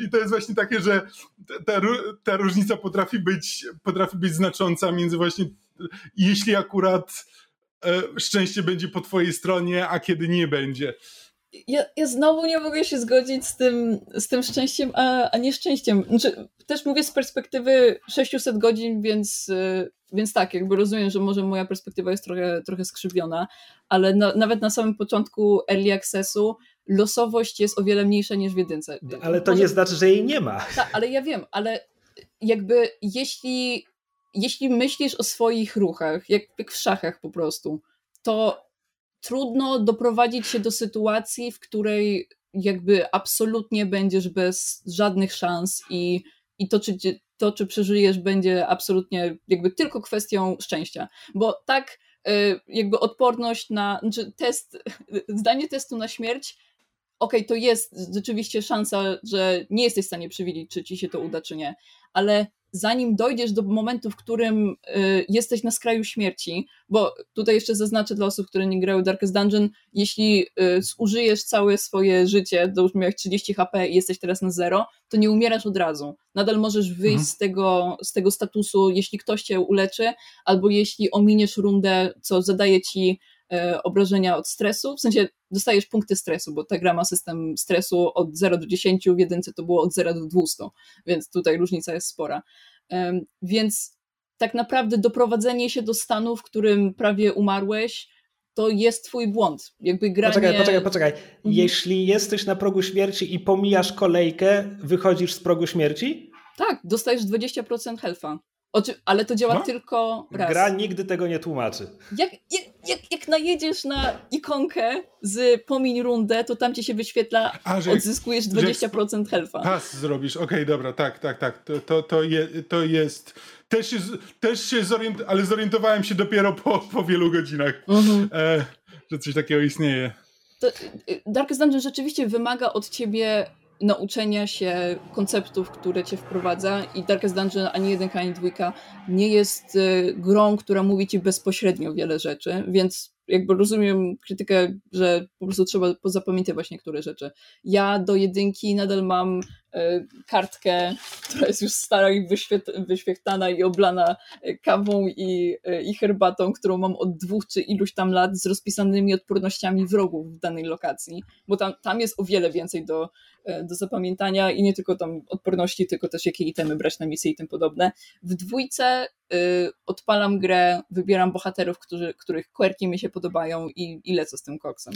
Tam mam o wiele mniej rzeczy do przemyślenia. Oczywiście tak, rozumiem, 600 godzin to zapamiętywałam więcej rzeczy, ale y, w tym momencie, nawet jak gram na tych, y, właśnie, bo w dwójce wprowadzili dodatkowe utrudnienia. Możesz grać albo z jakby z pochodnią taką jasną, która daje ci więcej helfa i więcej prawdopodobieństwa, że twoi bohaterowie e, będą mieli pozytywne relacje między sobą, albo z e, pięcioma czy sześcioma pochodniami, które wprowadzają ci różnego rodzaju utrudnienia, na przykład obniżają ci ilość helfa, zadajesz mniej obrażeń, jest większe prawdopodobieństwo tego, że postaci będą cię nienawidzić, bo w dwójce jest też system przyjaźni, o czym powiem pewnie później. Ale nawet na tych utrudnieniach, jak teraz gram, rzadko kiedy mam sytuację, w której przez przypadek wszyscy mi umrą. To jest zawsze moja wina, że po prostu stwierdziłam w jednej turze, e, on nie umrze, jakby na pewno się to uda. I to jest rzeczywiście zawierzanie wtedy prawdopodobieństwu, tak? Jak, jak po prostu konsekwentnie się myśli o tym, co postać zrobi w kolejnej, czy co wszystkie twoje postaci zrobią w kolejnych rundach, to jest bardzo mało sytuacji, w których wróg może po prostu zadać ci trzy krytyki z rzędu i, i umrzesz. No, no czekaj, ale właśnie każdy atak przeciwnika to jest szansa, że będzie krytyk, a to jest ogromna różnica, czy zadać ci 8 czy 16 obrażeń. Tak, tylko że Ta losowość ma... jest przy każdym ataku. Ale krytyk ma 5% chyba bazowe, czy nawet mniej e, prawdopodobieństwa trafienia. 5% to jest naprawdę mało. No to jest 1 czym... do 20. Jakby hmm. ludzie, którzy grają w D&D zawierzają 5% prawdopodobieństwa bardzo dużo. Też. Słuchajcie, e, ja przygotowałem rozpiskę, jak będziemy przechodzić przez kolejne elementy gry i pragnąłbym e, teraz e, do... zacząć od niej. Wiecie, 50 minut po fakcie możemy przejść do szczegółów. To będzie długi odcinek. Przygotujcie się na to. Tak, ale słuchajcie, fabułę, grafikę i dźwięk mamy już za sobą. Więc e, mechanika podróży, czyli ogólna konstrukcja rozgrywki. Rozpoczynając run, wybieramy cztery postaci spośród puli, którą odblokowaliśmy, czyli na początku cztery, a potem w trakcie gry za świeczki kupujemy, odblokowujemy następne, które już na stałe wchodzą do naszej puli. Chyba tam 13 czy 12 bohaterów jest, z tego co pamiętam. E, postacią możemy potem jeszcze odblokować ścieżki, które lekko modyfikują ich statystyki i mechanikę, dodają jakieś dodatkowe zasady, jakieś dodatkowe, że, że nagle postać w czymś będzie lepsza, w czymś będzie gorsza e, w porównaniu do swojej bazowej postaci. Chcę powiedzieć, że bardzo modyfikują. To nie są lekkie modyfikacje. Oczywiście zależy od postaci, ale minus 75% do damage'a na przykład w przypadku y, bandyty, w sensie Highwaymana, to jest moim zdaniem bardzo duża różnica, bo to zupełnie zmienia styl grania. No, no tak, no dobra. No powiedzmy, że każda postać jest tak naprawdę, tak naprawdę ma kilka klas, które możemy odblokować później i, i potem eksperymentować z nimi, co nam bardziej pasuje. I ruszamy w podróż dyliżansem y, przez regiony. Regiony są niczym mapka ze Slade Spire, po prostu takie rozga rozgałęziające się drogi i w punktach, y, w których drogi, które wiodą przez punkty i w tych punktach są rzeczy. Zwykle walki, czasem eksplorujemy jakieś pomieszczenie, w którym możemy znaleźć znajdźki, możemy uleczyć postaci raz na jakiś czas. Po drodze również mogą być przeszkody, czasem jest to po prostu e, bandyci na drodze i jest dodatkowa walka. Czasem e, uszkadzają nam się koła dyliżansu lub jego pancerz. Dyliżans ma swoje statystyki. Jeśli jedna z tych statystyk się wyzeruje, a potem zostanie jeszcze raz uszkodzona, to rozgrywamy walkę ze specjalnym utrudnieniem, żeby pojechać dalej i kontynuować. I na końcu każdego regionu jest przyjazna karczma, w której możemy odpocząć, zużyć specjalne przedmioty, które możemy wykorzystywać tylko w karczmie, kupić więcej przedmiotów i pojechać dalej do kolejnego regionu. Zależnie od aktu musimy przejechać jakąś liczbę regionów i na samym końcu jest jeszcze góra, naj, najmroczniejszy loch i tam dzieją się rzeczy. Teraz, kiedy mówię, że jedziemy dyliżansem, to dosłownie jedziemy dyliżansem, bo pomiędzy każdym z tych podpunktów mamy e, pełne 3D, kiedy nasz dyliżans porusza się ukrytą dróżką, a my możemy sterować trochę w lewo lub trochę w prawo, żeby po drodze rozjeżdżać rzeczy, z których jest bardzo niska szansa, że wyskoczą jakieś znajdźki. Nienawidzę tego. E, jest to najnudniejszy element gry. Jest to przyznać. strasznie nudne. Co więcej, te relacje między postaciami czasem oznaczają, że one rzucają króciutkie tekściki w trakcie jazdy. Nie mogę ich czytać, bo próbuję rozjechać każdą kolejną znajdźkę, bo w tej grze to robi dużo, jeśli wyskoczą mi bandaże z drogi. Na w związku z tym to, tak. że oni coś między sobą mówią, to wszystko jakby mnie omija, bo nie mogę się na tym skupić. Y, może nie jest to zbyt skomplikowane. Te drogi nie są specjalnie, jakby to nie jest szeroka wiecie, szeroka droga, gdzie nie, trzeba jest, tam jest bardzo Zasadniczo mhm. możesz być z lewej strony drogi, na środku drogi lub z prawej strony Albo drogi. z prawej, tak. No tak, no, no. tylko wciąż musisz ciągle skakać, żeby rozjeżdżać tam mhm. Nie, bardzo mi się to nie podoba, naprawdę. E, ja hmm. szczerze mówiąc rzadko kiedy rozjeżdżam te rzeczy. E, znaczy jakby jest y, funkcja automatycznej jazdy, tak, że po prostu jedzie sam sobie ten diligence. Jak klikniesz, o Jezu, widzę po Krzyśku, że chyba tego nie odkrył. No bo właśnie czemu ja mam to odkryć? Czemu jakby tutorial mi o tym nie powiedział? Jak klikniesz dwa razy strzałkę do przodu, to on jedzie sam z siebie. Nie, nie rozjeżdża specjalnie. No ale nie rozjeżdża specjalnie rzeczy. A no tak, to prawda. Te jedne bandaże mogą mi uratować postać w trakcie gry. Jakby ja to nie jest, mogę tego nie rozjechać, bo gra mnie nauczyła, że to jest bardzo ważne, mhm. żebym zebrał absolutnie wszystko, co mogę po drodze. No to, to, to jest prawda. Rzeczywiście chciałabym, żeby dłużej były te teksty, co rzucają postaci między sobą. E, bo one po prostu fajnie, fajnie budują relacje, szczególnie, że każda z postaci ma jakby osobowość, ma albo dobry, dobrą cechę, albo negatywną cechę i teksty też zmieniają się właśnie w zależności od tego, jakie cechy mają i właśnie tak, jakie i te, te postaci rzucają te teksty też właśnie wchodząc do lokacji czasem, czasem nawet w trakcie walki, e, przy czym rzucają te teksty, mówimy o dymku z tekstem, jakby postaci nie są e, udźwiękowione. Mhm. Przy czym relacje między tymi postaciami to jest wszystko kwestia tych statystyk, czy, czy ta relacja jest pozytywna, czy negatywna, to się zmienia w zależności od quirków tych postaci, czyli ich unikalnych cech, które są losowane na początku każdego ranu i które potem w trakcie ranu mogą nabywać przy różnych okazjach. Czasem wiem, czemu dostaję quirka, czasem quirk się po prostu pojawia. Zakładam, że są mhm. jakieś procentowe szanse na to, zależne od tak. nie mam pojęcia czego. Zależne od karczmy na przykład, od, y, od tego, czy jesteś w lokacji, y, są takie specjalne lokacje, jakby academic study, y, w zależności od twojej decyzji tam. Jeśli zdecydujesz się wejść w interakcję z jakimś dziwnym przedmiotem, to jest szansa, że da się albo dobry quirk, albo zły. No, to rzeczywiście no tak. to, to są procentowe. No i te quirki jakby, o, ponieważ te quirki czasem to jest bardzo mechaniczne, że dostaje plus 5% szans na początku rundy na otrzymanie jakiegoś pozytywnego ulepszenia, a czasem to są po prostu quirki bez żadnego wyjaśnienia, że ktoś jest na przykład hydrofobem albo kleptomaniakiem. Aha. I potem jakby już widziałem jakby tak, że czasem te quirki mają wpływ na to, że na przykład nie możemy na postaci użyć jakichś przedmiotów, bo quirki mhm. to blokuje. E, zakładam, że te wszystkie quirki jakoś wpływają na szansę na zawiązanie pozytywnej lub negatywnej relacji z innymi postaciami, bo niektóre tak. quirki pewnie będą pasowały do innych quirków, a niektóre będą bardzo nie pasowały. To wszystko rozumiem. To, do czego zmierzam, to jest to, że relacje między tymi postaciami to jest liczba od 0 do 20 i potem na początku każdego aktu jest, przepraszam, każdego regionu po pierwszym jest losowana szansa i może być ta relacja może, może otrzymać dodatkowy status, pozytywny lub negatywny, że się mhm. szanują, że są amory między nimi, albo że są zawistni i źli. Tylko, że to mi się tak naprawdę nie przekłada na, wiesz, relacje między tymi postaciami. Mhm, mhm. To jest że... liczba, z której wyskoczył status. Ja sobie y mogę w głowie dopowiedzieć, jakby w głowie te postaci mogą bardzo żyć i mieć charaktery i w ogóle, ale w grze one go nie mają, a przynajmniej nie do końca, ponieważ mamy e, kapliczki, e, bohaterskie kapliczki wspomnień, gdzie można usiąść i e, postać się zastanawia nad swoją przeszłością i wtedy mamy pięć flashbacków z historii tej postaci i one są bardzo fajne i one mhm. faktycznie dają jakieś pojęcie o tym, kim ta postać jest. Tak. I jak już to wiemy, mhm. to potem faktycznie ta postać w mojej głowie ożywa i jeśli ma jakąś relację z inną postacią, to wtedy w mojej głowie wyobrażam sobie, jak to wygląda, ale to jest wszystko w mojej głowie.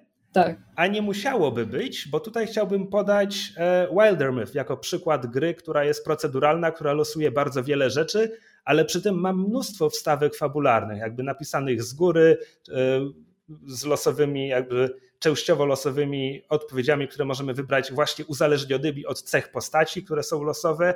Jakby ja już grałem w grę, która robi to bardzo dobrze, i na przykład chciałbym, żeby więcej takiej fabuły było w Darkest Dungeon 2, chociaż oczywiście wtedy to mogłoby się kłócić z tym, że to jest gra, która jest bardzo mechanicznie fajna i po prostu ja chcę obcować z tą mechaniką i może wtedy takie wstawki fabularne miałbym ich dość, bo powstrzymują mnie od obcowania z tą mechaniką, więc nie wiem, może po prostu nie ma tutaj dobrego wyjścia. Znaczy, poza tym te, te, to, co poznajemy z historii postaci, poznajemy bardzo powoli. Jakby po tych 22 godzinach to miałem e, odblokowałem ok, wszystkie chyba e, wstawki Paracelsus e, i Budiki, albo przynajmniej większość ich obu. I to jest tak naprawdę wszystko. Czyli jakby tam miałem dwie postaci, które, e, o które mniej więcej kojarzę, jaki jest ich deal, a cała reszta nie mam zielonego pojęcia, kim one są. A biorąc pod uwagę, że to jest zbudowane właśnie na tych relacjach między postaciami, no to jakby, no tak, ta postać, której kojarzę jej motywację, jej historię, nie lubi się z tą postacią, która fajnie wygląda. Więc tak, trudno mi tutaj zbudować w głowie, na czym polega ta ich relacja. Gra na pewno zachęca do, do odwiedzania tych kapliczek e, wspomnień bohaterów na początku, szczególnie, że więcej się ich pojawia pewno. w pierwszych chapterach. Znaczy dodajmy e... też, że one mają bardzo konkretny mechaniczny efekt, to znaczy odblokowują kolejne umiejętności postaci, poszerzając ich e, arsenał, czy raczej pulę arsenału, bo jakby między każdą walką możemy sobie wybrać, które umiejętności są aktywne, a potem w walce możemy korzystać tylko z tych mhm. aktywnych. I w każdym e... można jeszcze je ulepszyć. Ale chcę powiedzieć, że y, bardzo delikatnie jest zasugerowana historia, zanim poznamy postać w tych kapliczkach, bo po prostu podczas wybierania postaci na rozdrożach, gdzie po prostu zaczynamy każdy, każdego rana, e, jest parę słów powiedzianych e, o niej i tam jakiś cytat z tego.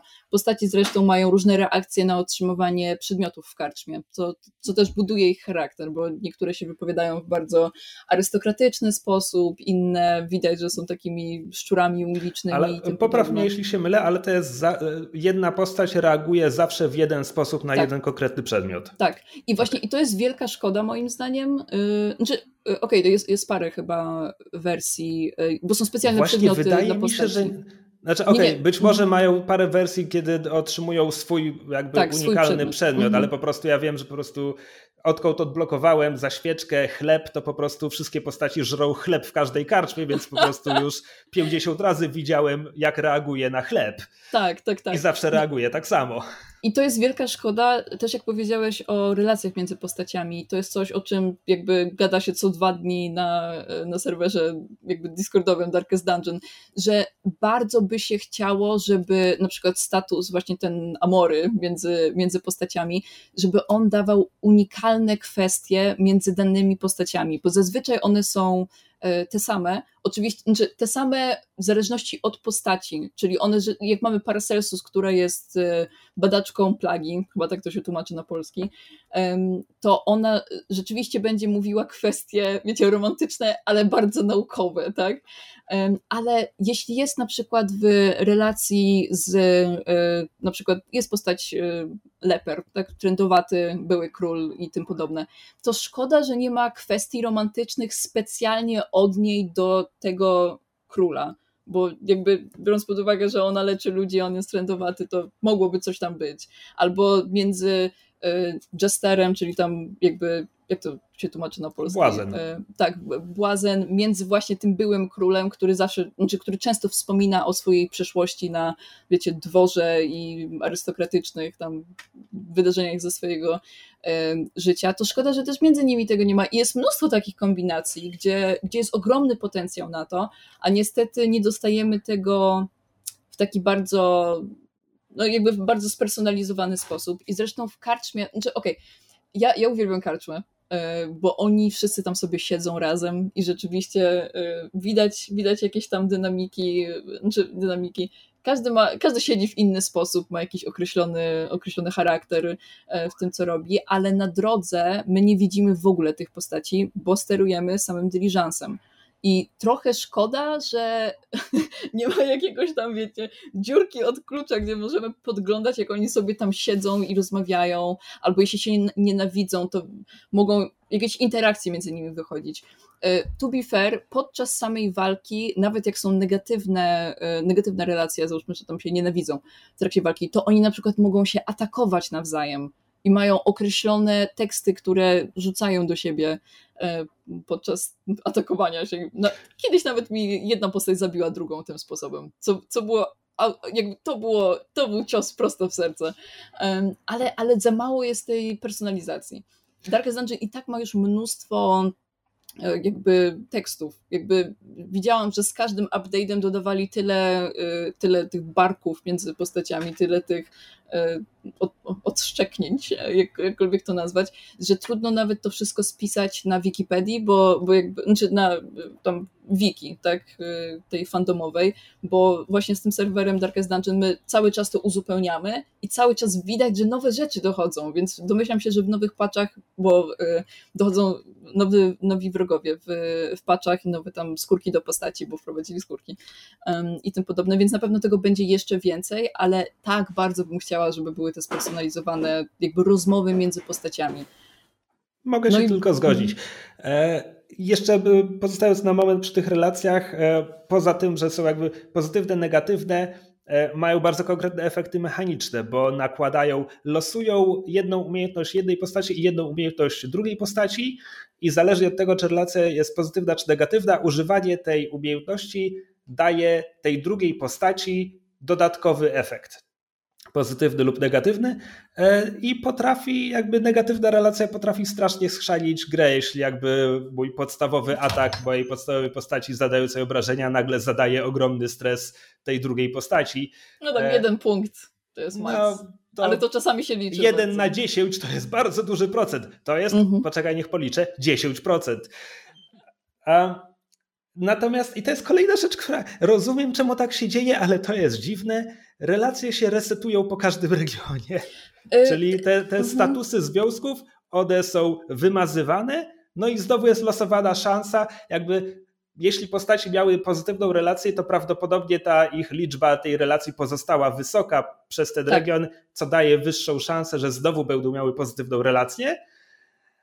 Ale wciąż to jest trochę dziwne.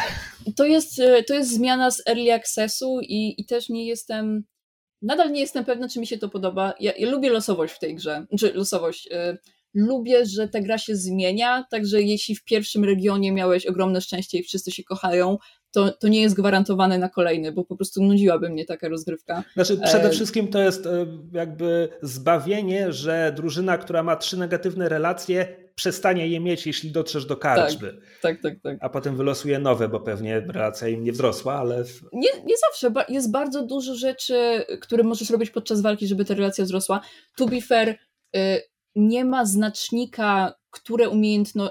wykonanie której umiejętności poprawia ci relację. Jest tylko znacznik na to, które ci popsuje. Czyli jak na przykład uleczysz, są dwie postaci, które mają bardzo niskiego health'a, chcesz uleczyć jedną z nich, to pokazuje ci się znacznik, że tamta postać się wkurzy na ciebie za to. Ale nie ma znacznika w drugą stronę, że jeśli to zrobisz, to poprawi ci się relacja z tamtymi postaciami. To, to, jest, to, to nie jest pokazane, ale jak się dzieje, to się człowiek cieszy, że o tam mogą dojechać do karczmy z o wiele lepszą relacją niż, niż zaczęli. Nie zauważyłem um, tego znacznika nigdy, ale rzeczywiście zauważyłem, że czasami się postaci wkurzały, że ich nie uleczyłem, czy coś mhm. takiego. No. Y, w, w Early Accessie nie było 20, y, w sensie skali od 0 do 20 było 7, z tego co pamiętam, y, i relacja trwała przez cały run, więc znaczy przez cały run, jeśli jej nie zniszczyłeś, bo w Early Accessie relacje dostawałeś podczas walki. Jeśli postać wbiła ten Poczekaj, potem się chyba, chyba zaczęli od pięciu, a potem przeszli na siedem tych jakby kropeczek, które możesz zapełnić, żeby mieć pozytywną relacje. Więc jak miałeś zero kropeczek, to nie oznaczało, że dostaniesz negatywną relację, bo to jest 0% prawdopodobieństwa. A, się startowało od zera, tak. Tak, okay, tak Bo w więc... gotowej grze jakby jest domyślne 10 i może spadać lub rosnąć. Tak. E, I w trakcie walki mogłeś dostać status po prostu przyjaźni, że nagle postacie się w sobie zakochują na przykład, nie? I, e, i jakby leczą się automatycznie na przykład, nie? E, i mogłeś tą, jeśli doprowadziłeś do tego, że twoja postać doszła do 10 punktów stresu e, i otrzymywała albo, albo stawała się waleczna, czyli zwracało jej health'a, e, obniżało stres i tym podobne i dawała, dawało też buffy towarzyszom na przykład, albo do, dochodziło do załamania, w którym traciłeś przyjaźń z innymi postaciami i spadał, spadał ci health i stawała się postać słaba, dostawała negatywne quirki i tym podobne. I tylko w ten sposób mogłeś stracić relacje przez, przez cały run. Znaczy, okay, przez to i przez przedmioty w karczmie, z tego co pamiętam. E, ale moim zdaniem wtedy rozgrywka była o wiele zbyt prosta. Zaczynałam run, gdzie postacie się kochały na samym początku i nie traciłam tego statusu aż do samej góry. Więc y, to jest duża różnica i moim zdaniem zmienili to na, na lepsze, chociaż o wiele. Yy, znaczy wkurza, wkurza mnie to, jeśli na przykład moja postać ma 9 na 20, czyli no praktycznie ten pułap 10, czyli zupełnie neutralnej relacji, a dostaje negatywną relację, jakby się nienawidzili przez całe lata. Wiecie o co no, mi chodzi? No bo to szansa procentowa rzut kostką. Tak, ale Losowość. właśnie, ale tylko, że chodzi mi o to, że dla y, po, moim zdaniem powinny Chciałaby, być Chciałabyś, żeby były te statusy były stopniowane, tak? Żeby tak. przy dziewiątce to było coś łagodniejszego niż od razu nienawidzę cię i tak. zaźgam cię w ciemnym korytarzu. Dokładnie tak, bo, bo to, się, to się nie przekłada. Mam nie wiem, czy dodadzą więcej, bo to jest o wiele więcej dopisywania kodu i tym podobne, a y, jest na razie cztery statusy pozytywnych relacji i cztery negatywnych e, pewnie trudno, bo wiecie, każda postać musi dostać po prostu kolejne trzy czy cztery E,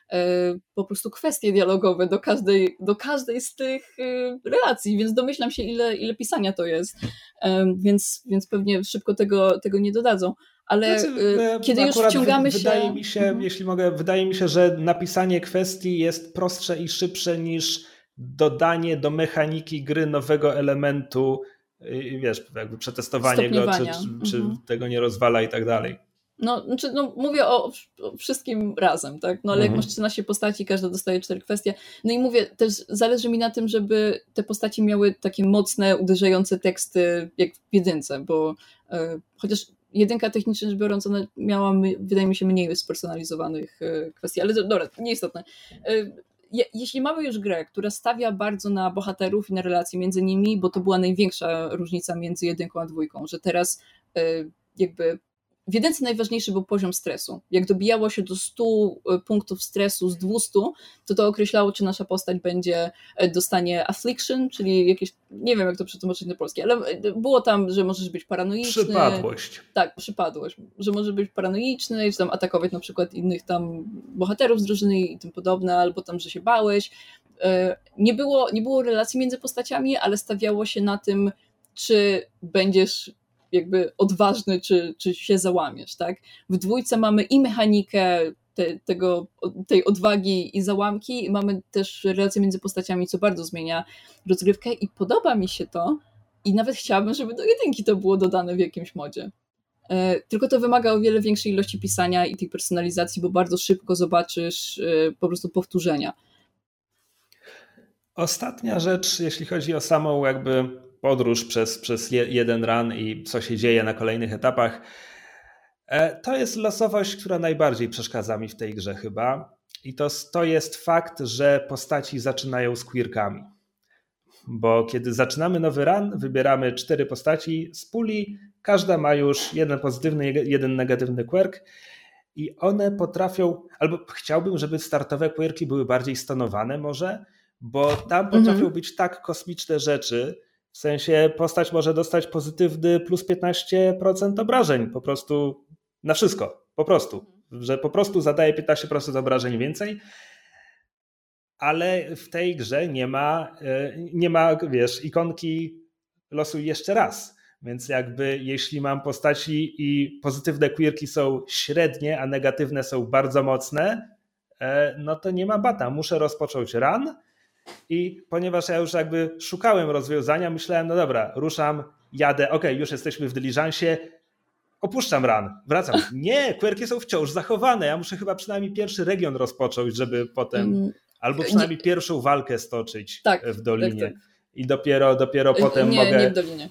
W pierwszym regionie. W pierwszym regionie, no właśnie, czyli dopiero po tym momencie mogę opuścić run, żeby mi wylosowało nowe quirki dla postaci. Mhm. Jakby ja akceptuję roguelike'i, akceptuję większość losowości, która jest w roguelike'ach, mam zdecydowanie większą tolerancję niż Kamil w tym, w tym względzie, ale wolałbym na starcie po prostu wybieram postać i to jest zawsze ta postać. A jeśli już Czy... Znaczy- na starcie jest coś losowane i, i wiem, że może być lepsze, no tylko, ja się... że gdyby był przycisk losuj mhm. jeszcze raz, to bym go klikał 50 razy, aż wypadnie coś dobrego. Chyba po prostu wolałbym, żeby, nie wiem, żeby pierwsze querki były losowane po pierwszej walce, czy coś takiego. Mhm, okay. Znaczy, ja bym wolał, żeby te pierwsze querki, które dostajesz, to były zawsze coś za coś.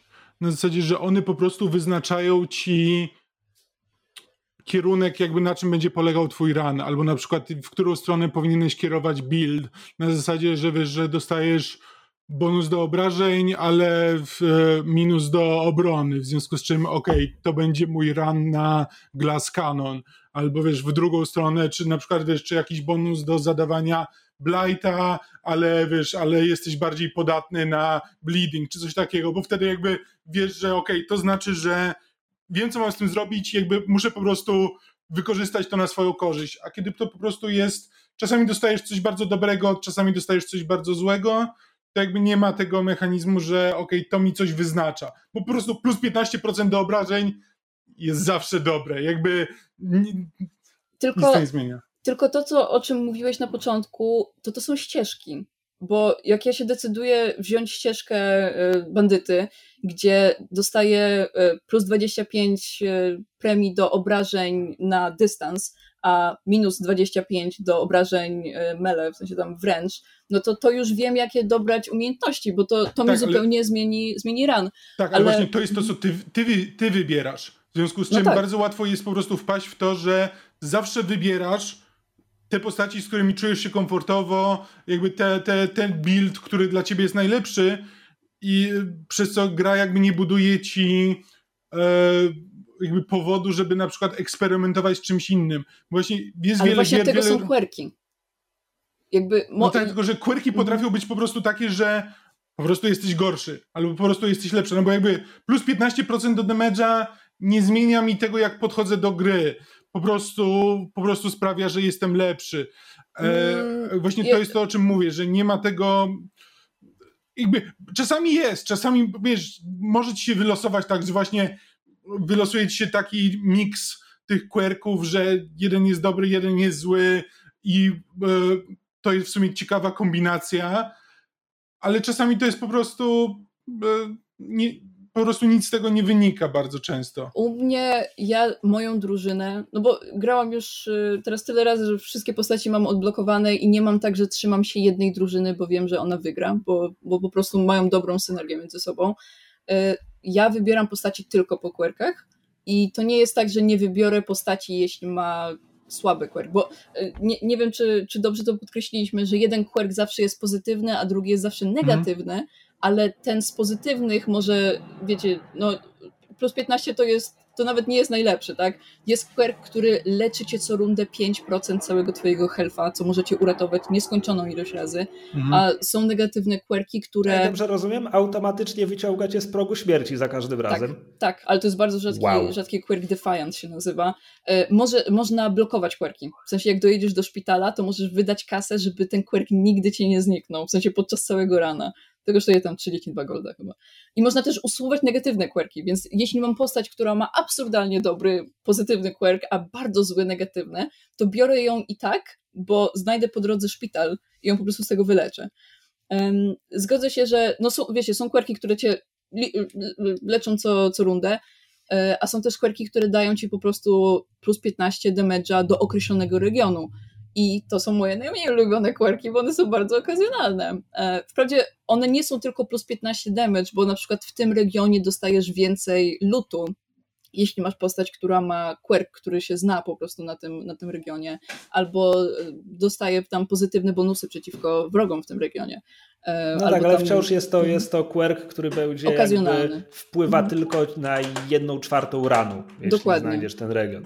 Możesz mhm. w ogóle nie wylosować tego regionu w ranie przecież. Regiony też się powtarzają, to, to nie jest tak, że, że tylko raz no się go znajdzie. Chociaż Słuchajcie, jest ale ten... mhm. powtórzyliśmy quirk tyle razy, że zaczynamy brzmieć jak stado dziwnych kruków. Quirk, quirk. E, a ja chciałem porozmawiać o progresji, bo to się w sumie wiąże, bo mówisz, że jakby masz odblokowane wszystkie postaci, więc teraz wybierę, startując grę, wybierasz e, tylko po quirkach. No mhm. ja zaczynam tę grę, w związku z czym moja strategia jest taka, system progresji, że wszystkie świeczki ładuję w ulepszanie dyliżansu, ulepszanie tymi, tych postaci, którymi gram w tym momencie.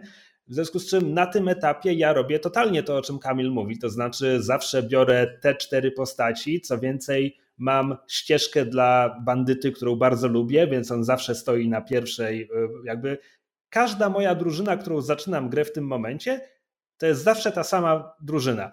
Plus minus 8 kwerków, które mogą jakby rozwalić koncept albo wzmocnić go podwójnie. Mhm. E, więc ja na razie zawsze robię to samo, no bo ulepszenia, które kupujemy za świeczki, jak to wygląda? Przez cały run zbieramy świeczki za odwiedzanie niektórych lokacji, za oczywiste rzeczy w rodzaju dojechałeś do karczmy, pokonałeś, pokonałeś bossa. Aha, bo jeszcze poza, boss, poza bossem całego ranu, który czeka w górze, każdy region ma lokację, w której czeka boss tego regionu więc jakby decydujemy, czy chcemy tam pojechać i z nim walczyć, czy nie. I są świetne.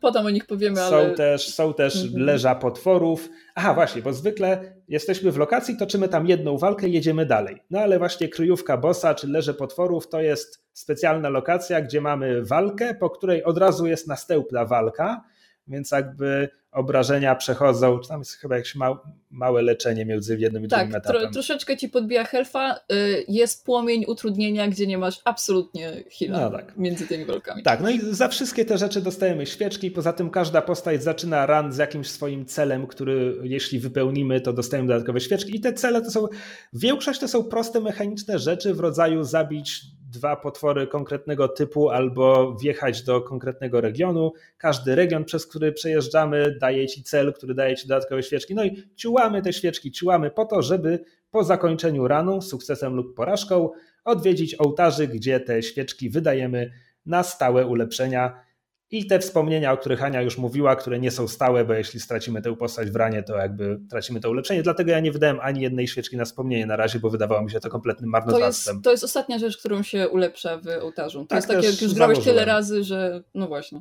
Tak, no więc y, w ulepszeniach mamy ulepszenia dyliżansu, które dają nam więcej miejsca na ekwipunek, dają nam E, poprawiają procentowe szanse właśnie na pozytywne relacje, e, zwiększają leczenie w trakcie jazdy dyliżansem między kolejnymi lokacjami, tego mhm. typu Lud, rzeczy. który wybiera z rzeczy, które rozjeżdżasz na tej drodze. Tak.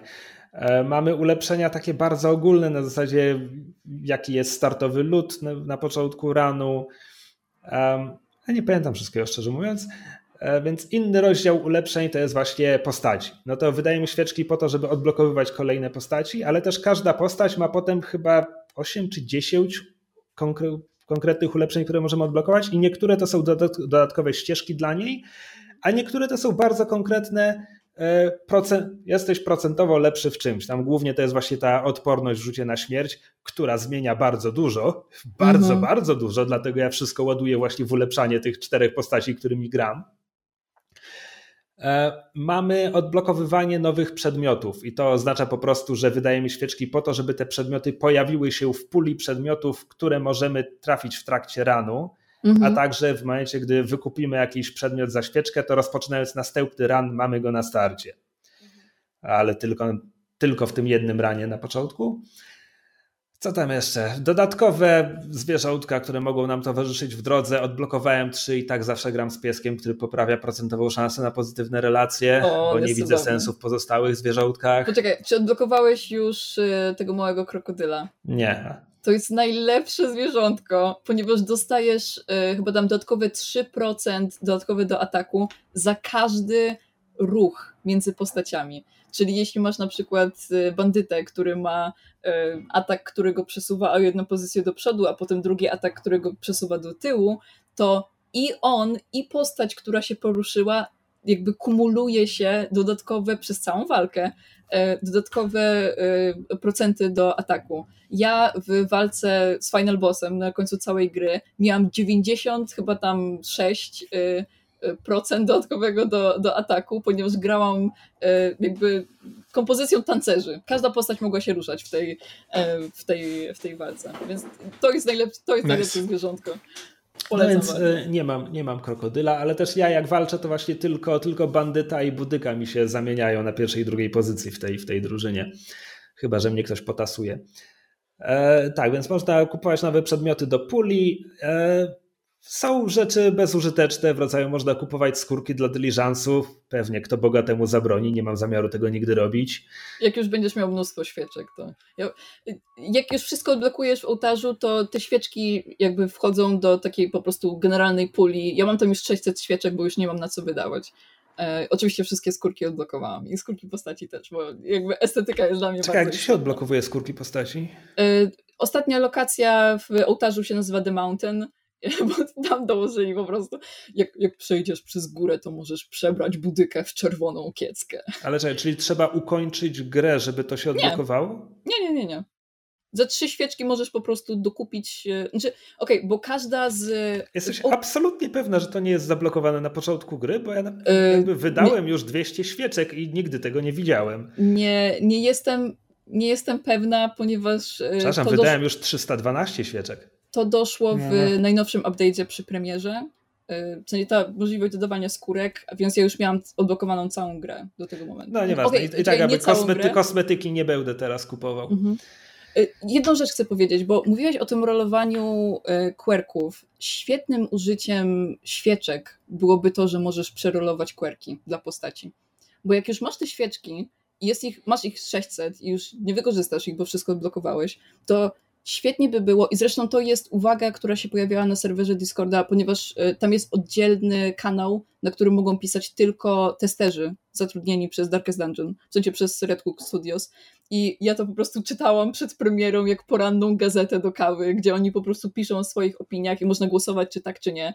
E, oczywiście to, czy to wejdzie do gry, to, to jest decyzja tylko, tylko Red Hooków, nie? Ale tam już wielokrotnie się pojawiał temat właśnie przerelowania za, albo za kasę, albo właśnie za świeczki kwerku e, do postaci, to, byłby, to byłoby świetne. Mam nadzieję, że, że się nad tym zastanowią. Tak, no jakby mój ogólny wniosek, jeśli chodzi o system progresji, jest taki, że no jest to roguelike tego typu, że im więcej razy zginiesz, nieważne, że zginiesz, wyniesiesz z tego jakieś świeczki i po prostu każdy kolejny run będzie minimalnie łatwiejszy, dopóki jakby inwestujesz te świeczki właśnie stałe ulepszenia, czyli właśnie ulepszenia dyliżansu, które po prostu poprawiają ci procentowe szanse na rzeczy, ulepszenia dla postaci, które jakby dają im więcej opcji oraz poprawiają procentowo szanse na rzeczy, w tym odporność na śmierć, która jest turbo ważna. E, więc po prostu no, trzeba ładować te świeczki, żeby gra stała się trochę prostsza.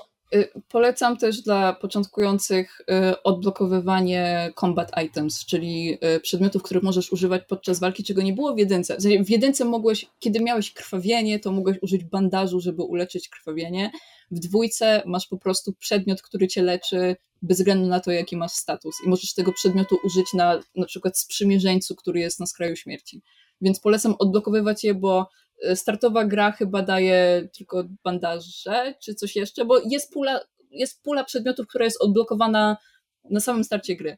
Ale jeśli wydasz tam chyba dwie świeczki na e, ołtarzu, to odblokowujesz kolejny przedmiot, który jest w tej puli, kolejny i kolejny i kolejny, więc to jest I bardzo mówimy, istotne. To, to jest chyba po 30 przedmiotów z czterech kategorii, więc są... E, więcej, więcej. Hmm. Trinketów jest chyba 70 No dobra, może, może trinketów, ale jakby przedmiotów bojowych jest 30.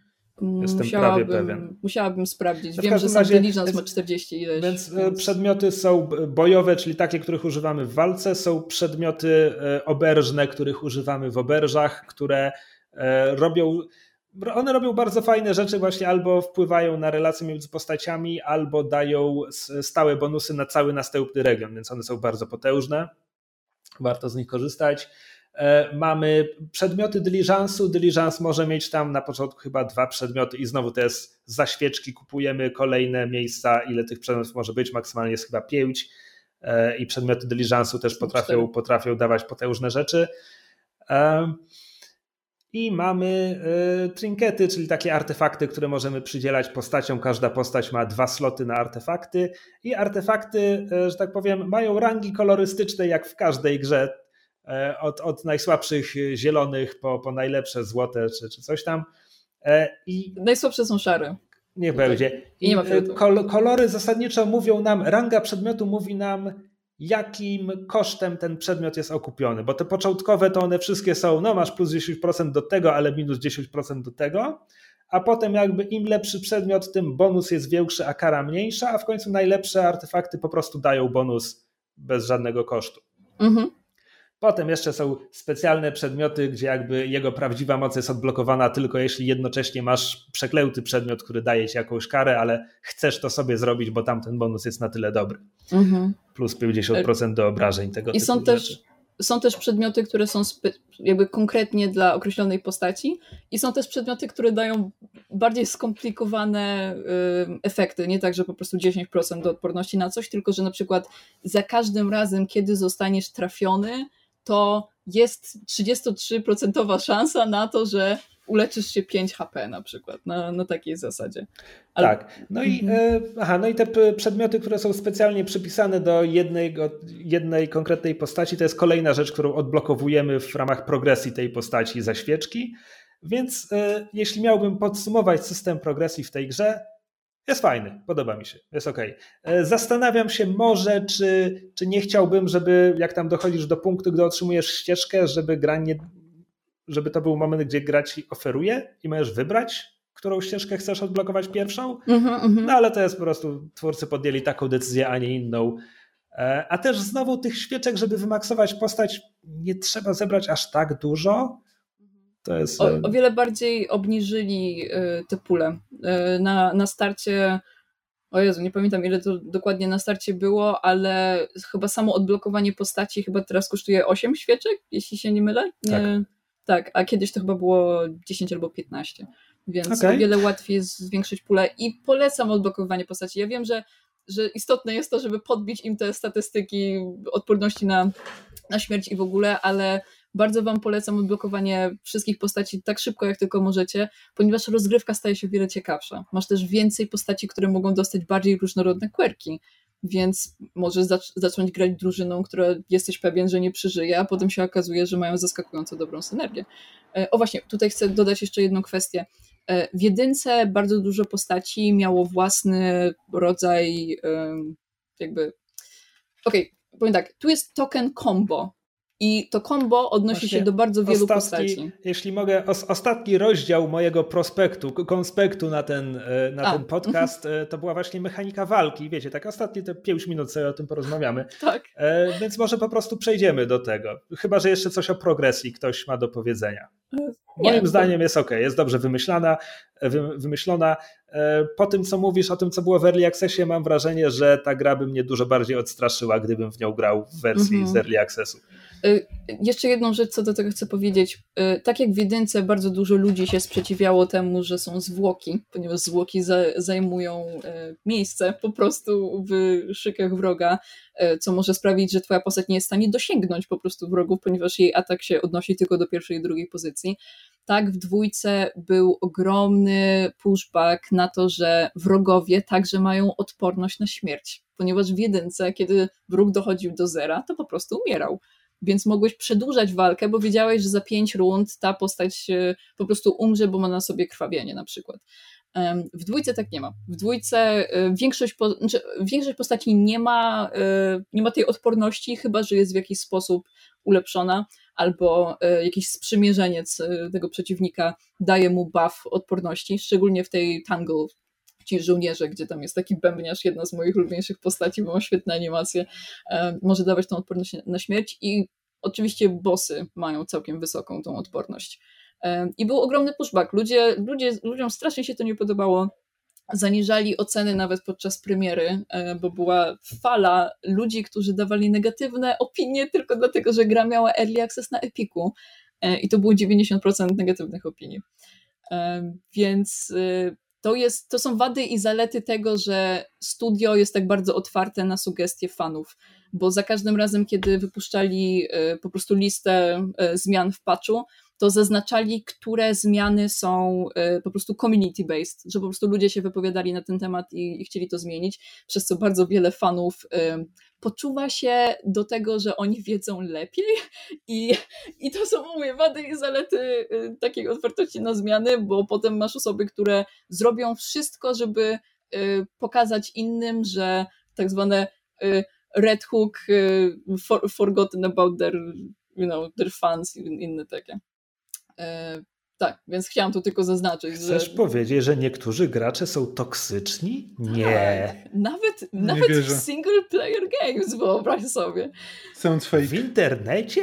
Tak, ale nie, wiesz co, bo to mnie po prostu dziwi w kontekście Darkest Dungeon, bo y, jakby ta gra jest wymagająca, a ludzie się czepiają, że jest jeszcze bardziej wymagająca, bo wrogowie mogą się opierać śmierci?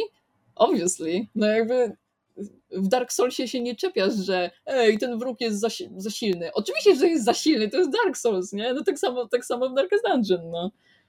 Utrudnienia są yy, chlebem powszednim tutaj.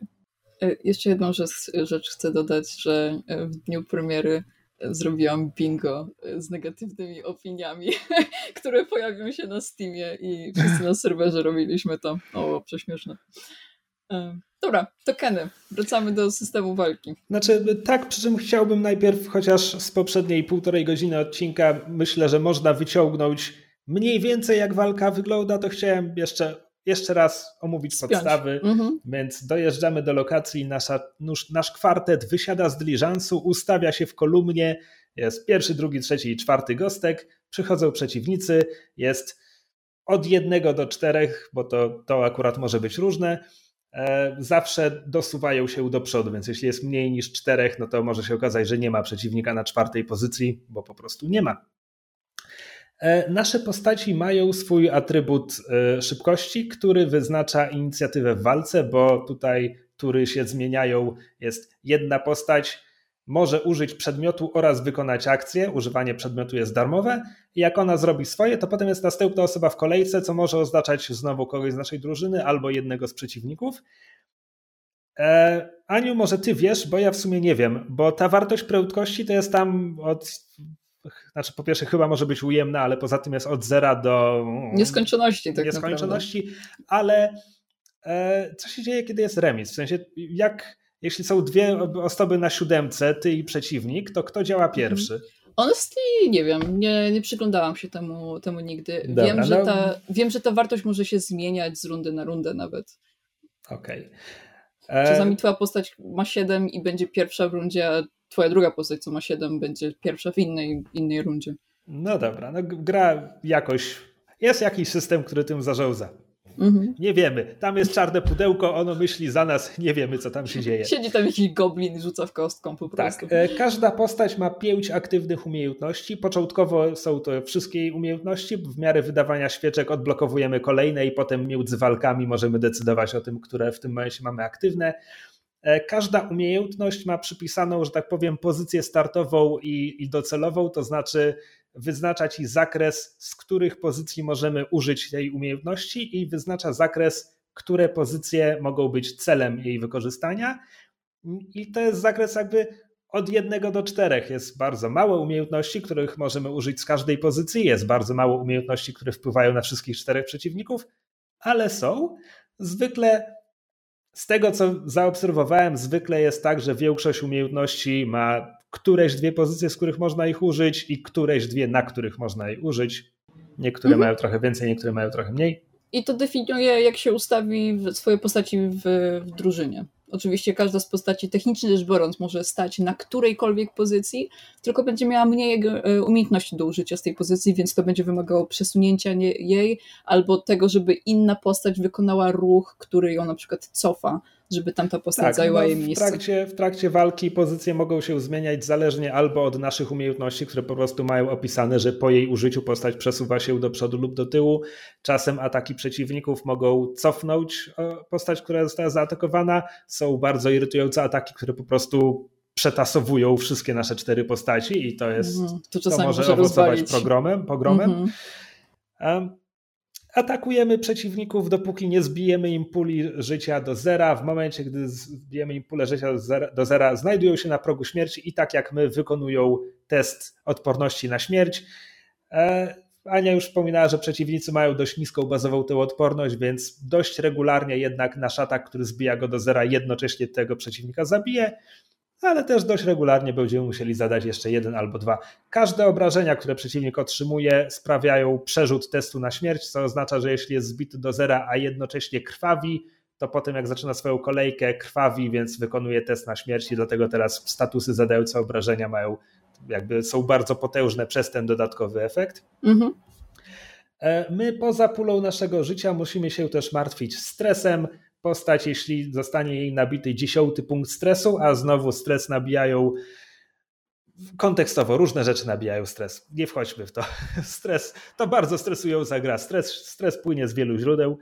W momencie dobicia do dziesiątego punktu e, postać wykonuje test odporności psychicznej, czy jak to nazwiemy, jest, Kamil to sprawdzał bodajże 20% bazowo, że oprze się stresowi i to jest cudowne, bo wtedy promienieje jasnością, traci, zeruje cały swój stres, leczy chyba połowę życia, jeśli nie więcej. Dużo życia leczy w każdym razie. E, I to jest piękne i cudowne i dobre, dobre to i sprawiedliwe. I jest 80% szans, że się załamie, i wtedy załamanie nie tylko daje jej negatywne jakieś e, no, debuffy, negatywne statusy, ale jeszcze bardzo obniża pulę hapeków. Jakby ktoś stresuje się tak bardzo, że zbija go nie na próg śmierci, ale niedaleko. W okolice, sąsiedztwo, przeciwnica obok progu śmierci. E, no i oczywiście umiejętności naszych postaci zadają obrażenia przeciwnikom, leczą nasze postaci, e, nakładają negatywne statusy na przeciwników, nakładają pozytywne statusy na nas, zdejmują nam negatywne statusy, czasem zdejmują pozytywne statusy przeciwnikom, jakby dużo możliwości ten system. Tutaj jest bardzo wiele zmiennych w tym systemie, jakby każda postać, że tak powiem, matematycznie jest to bardzo skomplikowane. Wszystkie te zależności między tymi różnymi systemami. Nie, zmierzam o, o do tego. Niż... chodzi, mi o to, chodzi mi o to, że jeśli pomyślimy o X-Komie, gdzie żołnierze się strzelają, to tam mają pulę hapeków, mogą zadawać obrażenia, mogą otrzymywać obrażenia. Jest procentowa szansa, że się załamią i stracą kolejkę. I to jest zasadniczo wszystko. Parę rzeczy dodaje im procentowo szansę na trafienie lub unik, ale zasadniczo to jest wszystko, co się matematycznie dzieje z żołnierzykiem w XCOMie. Jakby w Darkest Dungeon 2 dużo więcej rzeczy może się postaci przytrafić z, z tego wszystkiego mechanicznego, co się dzieje. A to dlatego między innymi, że jakby tutaj nie biegamy po mapie. Tutaj mamy swoje cztery pozycje i na nich musimy się jakby poprzestać, co jakby sprawia, że ta gra jest skomplikowana w inne sposoby. E, I jakby to, co chcę powiedzieć, to jest, że system walki mi się tutaj bardzo podoba. A ja a ja bardzo potrzebuję w grach, żeby moi żołnierze biegali i chowali się za osłonami. Jakby ja lubię taktyczne turówki ze szkoły X-komów. Nigdy nie przekonałem się do JRPG-ów właśnie między innymi przez to, że stoją sobie w żołdku i się atakują i to jest wszystko. E, I to był jeden z powodów, przez które odbiłem się od Darkest Dungeon 1. System, tak jak tę mechanikę wprowadzili, rozbudowali, zmienili, zaimplementowali w Darkest Dungeon 2, bardzo mi się podoba. Jest, jest mhm. bardzo fajny, bardzo spoko. E, I to jest, że tak powiem, moja bardzo obiektywna opinia. A jeszcze bardziej obiektywną opinią będzie, jeśli powiem, że podoba mi się to, że w tej grze liczby są małe. Mi podoba też. mi się to, że bazowo ataki mhm. naszych postaci zadają kilka obrażeń. Jak masz postać z ulepszoną umiejętnością, która zadaje kilkanaście, to to jest już przepak. Mhm. E, I tak samo większość przeciwników ma, no dobra, no kilkanaście do tam trzydziestu paru hapeków, jakby większość takich regularnych przeciwników, jasne, czasem, czasem trafi się jakiś kozak, a potem bossowie mają po 200 i tak 200, dalej. No. E, ale jakby podoba mi się, że ogólne te, ogólnie te liczby są stonowane, nie, nie, musimy, nie musimy liczyć, że tak powiem, procentów odsetnych. E, więc mhm. jakby subiektywnie to wszystko mi pasuje. Jest bardzo fajne. Mhm. Mi, mi też, y, szczególnie, że te rodzaje tokenów, one rzeczywiście y, sprawiają, że rozgrywka jest o wiele ciekawsza, bo można mieć token y, siły, który tam podbija ci chyba o 50% obrażenia, token krytyka, który gwarantuje ci krytyka, aczkolwiek możesz mieć to, token, na przykład e, tam blind token, który sprawia, że masz 50% szans na trafienie, ale jeśli masz na przykład równocześnie token krytyka, to jeśli trafisz, to na pewno będzie krytyk. Tylko, że no właśnie, bo to też warto, nie trafisz, to tracisz token krytyka. Warto to powtórzyć, że jakby bazowo y, każda nasza umiejętność, która jest atakiem, ma 100% szans na trafienie. Dopiero mhm. właśnie te żetony, które, może, które przeciwnicy mogą uzyskać, jakby żeton uniku daje 50% szans na uniknięcie, żeton ulepszonego uniku daje 75% szans. E, mhm. Nasi bohaterowie mogą mieć właśnie ten, że mają tam zamglone widzenie czy coś i mają 50% szans na, na, na spudło. Tak, jakby każdy ten status jakby może, może być po obu stronach barykady. Mhm. I są jeszcze... Jedna rzecz, bo jakby, bo mówisz o tokenach, tak? tak? Żetonach. E, ja mówiłem wcześniej o statusach i to są trochę dwie odmienne rzeczy. To znaczy są żetony, które postać może mieć, ale też pojawia się czasem ikonka przy pasku zdrowia i jak najedziemy na ikonkę, to tam się rozwija, że abstrahując od żetonów, postać z jakiegoś powodu ma jeszcze jakiś status. Mhm. I z jednej strony to jest trochę przekombinowane. Od razu zacząłem myśleć, że już wolałbym, żeby wszystkie informacje były w jednym miejscu i żeby statusy po prostu były kolejnym rodzajem żetonów, ale z drugiej strony są rzeczy w grze, które pozwalają zdejmować żetony, czy sprawiają, że tracisz żetony, więc wtedy, jeśli dajmy na to, moja ulubiona budyka ma plus 25% do obrażeń, kiedy spadnie poniżej 50% życia, to gdyby to był żeton, to mogłaby to tracić i jakby tak, to by ją tak. bardzo osłabiło. I dlatego to mhm. jest osobna rzecz. Szczególnie, Tylko że jakby w tym uh-huh. modelu walki, który jest już dość skomplikowany, bo dużo się tu dzieje, to oznacza, że po prostu jakby zawsze trzeba sprawdzić tę jeszcze jedną dodatkową rzecz w odrobinę innym miejscu niż wszystkie inne informacje o tymczasowych statuta, statusach postaci uh-huh. możemy znaleźć. O, chyba, chyba to zdanie było gramatyczne na końcu, mimo wszystko. E, niestety te rzeczy, które są wpisane w statusach, one są na tyle długie, że trudno to zaprezentować ikonką, co nie? No bo czasami to jest, że jeśli ta postać zostanie trafiona, to dostaje token czegoś tam, czegoś tam i trwa to przez trzy rundy, nie? Na, na takiej zasadzie. Więc, e, więc rozumiem, jest trochę sprawdzania, e, na szczęście mniej sprawdzania niż w jedynce, więc jestem, jestem w stanie zaakceptować taką ilość, jak jest w dwójce.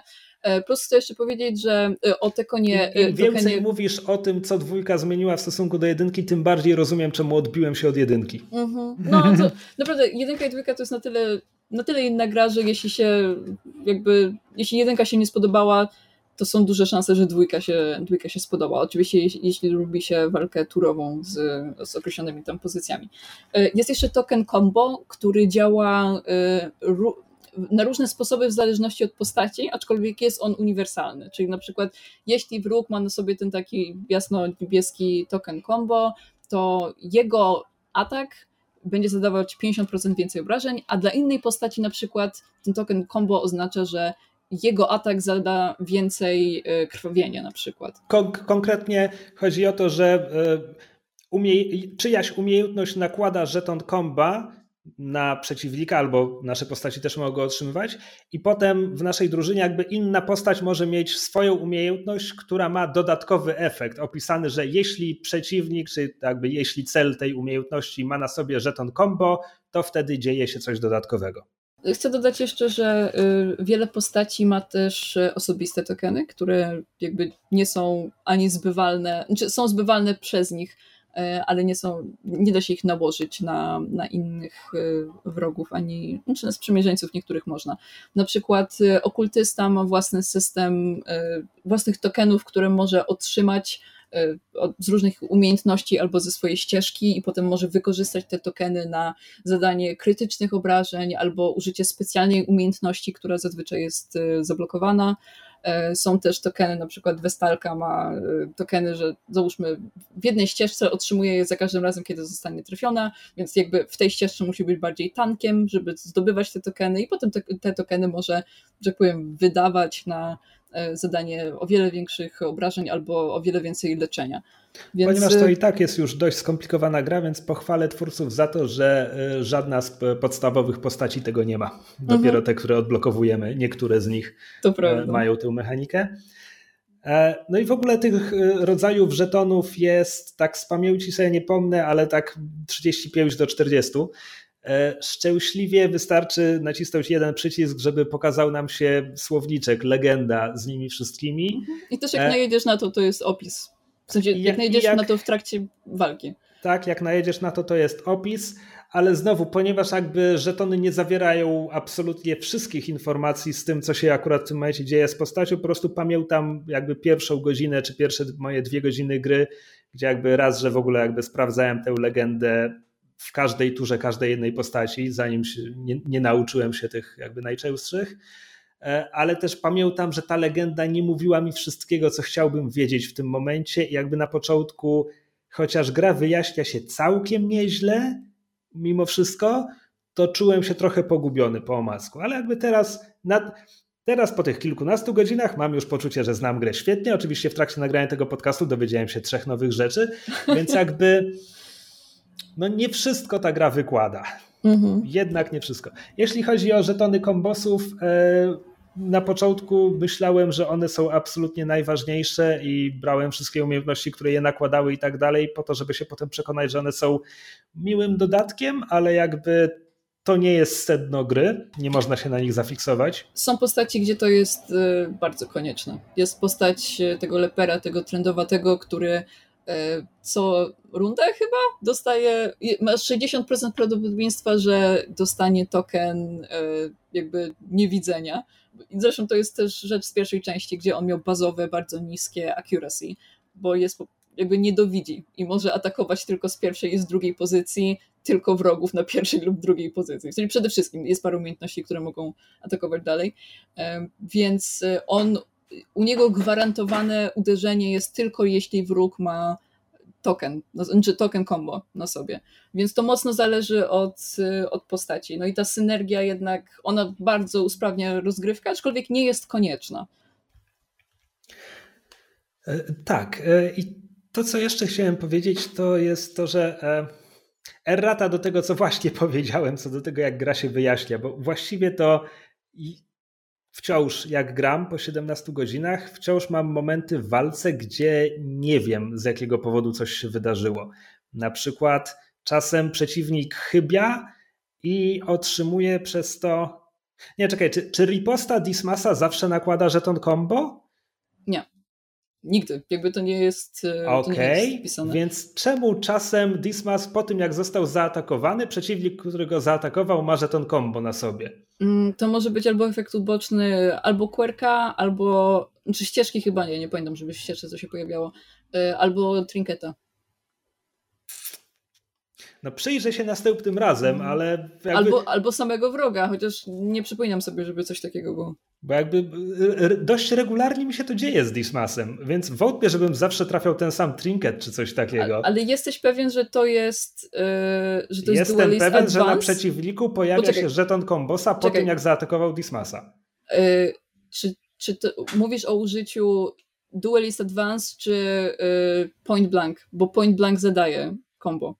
Kiedy, kiedy Dismas zaatakuje point blankiem. Tak. A mi chodzi o sytuację, że Dismas zostaje zaatakowany i wtedy przeciwnik, który go zaatakował, na początku tego ataku nie miał żetonu kombosa, a na końcu tego ataku ma żeton kombosa. No, to dziwne. To, Prawda? To ja tak. nie wiem, czego to się dzieje. A poczekaj, to w sumie może być dobry moment, bo mieliśmy długą dyskusję o tym, że miałem run, w którym w pewnym momencie odkryłem, że moje postaci mają zablokowane leczenie. Używam Aha. umiejętności leczenia i leczę albo 0, albo 1 HP i długo rozmawialiśmy za nią o tym, czemu to zaszło. Ania powiedziała, mhm. że jest jeden boss, który ogranicza y, leczenie. Zdecydowanie tak. nie walczyłem z nim w tym momencie. No i doszliśmy do konkluzji, że no chyba po prostu był to jednak bug. Ale ponieważ gra jest dość skomplikowana i nie wszystko wykłada, że tak powiem, twarzą do odbiorcy, to czasem trudno dojść do tego, czy coś się wydarzyło, bo kompletnie nie rozumiem, ale jest za tym jakaś metoda, jest w tym szaleństwie metoda, czy coś się wydarzyło, bo gry czasem mają bugi po prostu. Tak, tak. Jakby to nie jest tak, że Darkest Dungeon celowo ukrywa mechaniki przed graczem, tylko czasami trzeba na coś najechać albo coś sprawdzić po prostu w miejscu, gdzie to się pojawi. No ale to rzeczywiście to, co się u ciebie stało, to jestem pewna, że to jest bug, bo jest parę chorób, które mogą ci to uniemożliwić. Jest jeden boss i chyba jakiś quirk i oczywiście trinkety. Ale jeśli to się stało zupełnie losowo, to to był bug w Darkest Dungeon jest mało bugów moim zdaniem. W Early Accessie rzeczywiście się jeszcze zdarzały i y, jestem dumną feedbaterką, y, feedbaterką, bakerką, bo zgłaszałam wszystko, co tam było, ale w tej walce z bossem, który ci obniża leczenie, zgłosiłam baga, że ej, on mi obniża leczenie, tak chyba nie powinno być. A potem miałam takie chwile, to jest chyba mechanika tego bossa. Więc e, ja, no czasami ta gra jednak zaskakuje. Poczekaj, ale pociągnijmy ten wątek. Jeśli to jest mechanika tego bossa, to jak w końcu doszłaś do tego, że to jest mechanika tego bossa? E, wiesz czy co, po prostu bo... musiałaś zaobserwować efekt, czy jednak dało się to gdzieś przeczytać? E, to się dało przeczytać, bo to było w tym, e, w tym jakby debuffie koło pasku, paska leczenia, tylko po prostu byłam tak zaangażowana w walkę. To akurat było na, na Audrey i Audrey ma y, Grave Robber, jedna z postaci, y, ma umiejętność leczącą Absent, gdzie po prostu pije flachę i, i tam 33% health'a jej to zwraca. I kliknęłam to i nie pojawiło mi się na, nad paskiem, czy najechałam na tą umiejętność i nie pojawiło mi się nad paskiem, y, że wiesz, plus 3 na przykład health'a, tylko po prostu pojawiło się zielone, ale żadna wartość liczbowa. Kliknęłam to i ją nie uzdrowiło i miałam takie chwile, dlaczego tak jest, a dopiero potem, po wysłaniu tego feedbacka, dosłownie jakby wróciłam do gry i to zauważyłam, e, pokazało mi się, że ona ma minus 100% leczenia na tym mhm. pasku debuffa. E, więc no, mój błąd. I, Słuchaj, I, to jest okay, jeden z no najtrudniejszych bossów, moim zdaniem. Możliwe, że ja też jednak przegapiłem informację, czemu to się dzieje, aczkolwiek okoliczności nie sugerowały, że coś takiego tam było. Mhm. Przypomniały mi się dwie generalne rzeczy, o których chciałem jeszcze wspomnieć, po to, żeby poinformować naszych słuchaczy, które, którzy na pewno chcą znać każdy najmniejszy szczegół mechaniki tej gry. Oczywiście. E, to znaczy, mówiliśmy o tym, że e, można ulepszać umiejętności, kiedy dotrzemy do karczmy, czyli na końcu regionu. Za punkty mistrzostwa, punkty mistrzostwa zdobywamy w śladowych ilościach e, poprzez w trakcie podróży przez region za pokonanie bossa, za niektóre walki, ale nie wiem, nie wiem, czy jest zasada, która mówi, po których walkach dostajemy punkty mistrzostwa. Mhm. Za resistant encounters, czyli walki, które prowadzimy w określonych punktach podróży, e, a nie tych na drodze, bo są okay. walki na drodze i takie scripted. Na Dobra. drodze mogą nas głównie zaatakować bandyci tak? i jakieś tam góle i tym podobne. Więc y, kiedy jesteśmy w oberży, te punkty mistrzostwa, on to jest generalna pula. Każdej postaci możemy ulepszyć za to, za jeden punkt mistrzostwa możemy ulepszyć jedną umiejętność. Każda umiejętność ma tylko jedno rozwinięcie. I jeśli chodzi o takie RPGowe rozwijanie postaci, to w ramach jednego ranu to jest wszystko. Znaczy możemy wydawać punkty mistrzostwa, żeby raz ulepszyć każdą umiejętność e, i Poza tym e, trinkety, które damy, mamy całe dwa sloty na trinkety, żeby jakoś modyfikować postać, więc jakby mechanicznie z jedną postacią w ramach jednego ranu nie dzieje się bardzo dużo. Mhm. Ale można zmieniać e, umiejętności, których się używa e, i trinkety no tak, i ścieżki postaci. Tak, i y, trinkety i ścieżki postaci zachęcają do tego bardzo, bo są umiejętności, których ja w życiu nie użyłam, ale jest trinket, który na przykład za użycie tej umiejętności daje ci jakiś tam token. I nagle y, zupełnie zmienia się sposób rozgrywki, bo próbujesz ustawić drużynę konkretnie pod ten trinket, żeby ta postać mogła go używać. E, no tutaj wracają też mhm. E, statusy relacji, e, pozytywne lub negatywne, bo one są, ich mechaniczny efekt jest przypisywany do losowej umiejętności, mhm. więc jakby dość regularnie zdarza się tak, że ten pozytywny efekt jest przypisany do umiejętności, której nie używam, bo nigdy nie chciałem tego robić i muszę się wtedy zastanawiać, czy wciąż nie chcę jej używać i marnuję dodatkowy efekt, czy jednak się przemogę i będę eksperymentował. Mhm. Albo w drugą stronę negatywny efekt zostaje przypisany do podstawowej umiejętności tej postaci i teraz muszę jakoś z tym mhm. żyć. E, ja osobiście bardzo lubię, jak mam postaci w negatywnych e, relacjach, ponieważ one nakładają te negatywne tokeny, a są trinkety, które na początku każdej tury zamieniają ci ten negatywny token na, na przeciwieństwo tego tokena, czyli tam do, dodatkowa siła i tym podobne. I to jest wtedy takie piękne jak z po prostu dru całej drużyny, która się absolutnie nienawidzi, rozwalają wroga po prostu w dwie rundy, bo mają trinkety, które są w stanie jakby współgrać z ich nienawiścią. Myślę, że to piękne. Kamil, e, siedzisz cicho, odkąd rozmawiamy o walce. Chciałem poznać Twoje zdanie, a także e, może chciałbyś podzielić się ze słuchaczami swoją uwagą o tym, że chciałbyś ten system walki w Dungeon Crawlerze bo ja wciąż nie do końca rozumiem, co miałeś przez to na myśli, ale to może być ciekawe, znaczy, jak wyjaśnisz. To jest po prostu, znaczy, to się bardziej sprowadza do tego, że ja chętnie bym zobaczył ten system walki, tylko po prostu inaczej e, inaczej zoptymalizowany. Na, bo tutaj to ma być tak, że wszystko e, cały system walki, wszystkie szanse, o ile jakby ich e, im nie przeciwdziałasz aktywnie, e, mają doprowadzić do porażki. Jakby wszystko jest przeciwko tobie, ty musisz znaleźć sposoby na to, żeby, żeby to przeciwstawić, no ale mimo wszystko jeśli nie znasz bardzo dobrze gry i tak dalej i po prostu grasz, to w większości przegrasz. I ja po prostu bym prawdopodobnie ten system walki, w których mamy jakby pozycje, możemy atakować konkretne pozycje, sam sobie mi się podoba. Po prostu, e, tak jak powiedziałem, jakby to, jak dużo jest tutaj e, tej, e, tej losowości i tego, jak ja do tego podchodzę, że po prostu nie wygrana w takim systemie nie sprawia, że czuję się e, czuję się dobrze, tylko po prostu mam wrażenie, że no tym razem mi rzut, e, rzut kostką wyszedł, a poprzednio nie wyszedł i jakby i tak to, tak to odbieram. Wolałbym, żeby to było znaczy nie to, że wolałbym, jakby Darkest Dungeon 2 jest dla ludzi, którzy to lubią. Jakby wyobrażam sobie, że ja absolutnie widzę, że to ma właśnie tworzyć ten ark, że po prostu to się nie udaje, nie udaje, nie udaje, ale kiedy już ci wyjdzie, to czujesz się, mhm. to czujesz się świetnie. Na no, mnie to po prostu nawet, nie działa. Nawet motto drugiej części to jest staw czoła swoim z porażką. Dokładnie. Dlatego ja mówię, że wszystko, co ja tutaj mówię, to nie jest to nie jest w żadnym stopniu obiektywna krytyka tego, że uważam, że ta gra robi coś źle, po prostu ona jest zoptymalizowana pod innych ludzi niż ja. Dlatego ja bym chętnie po prostu zagrał w, taki, w taką grę, ale na przykład bliżej X-Koma, gdzie jakby e, napędza się po prostu spirala, która sprawia, że robisz się coraz lepszy, coraz lepszy, nawet jeśli zaczynasz od e, jakby kiepskiej pozycji, ale po prostu łatwiej jest dojść do momentu, w którym po prostu znajdujesz jakiś build, który nagle działa. Czy to jest tak jak w Hadesie, że też Hades też jest tak skonstruowany, że nie przejdziesz tej gry za pierwszym razem. I to nie dlatego, że, e, że uczysz się, jak w tę grę grać, choć to też jest tego element, ale po prostu dostajesz, dostajesz dodatkowe umiejętności, które ułatwiają grę. Um,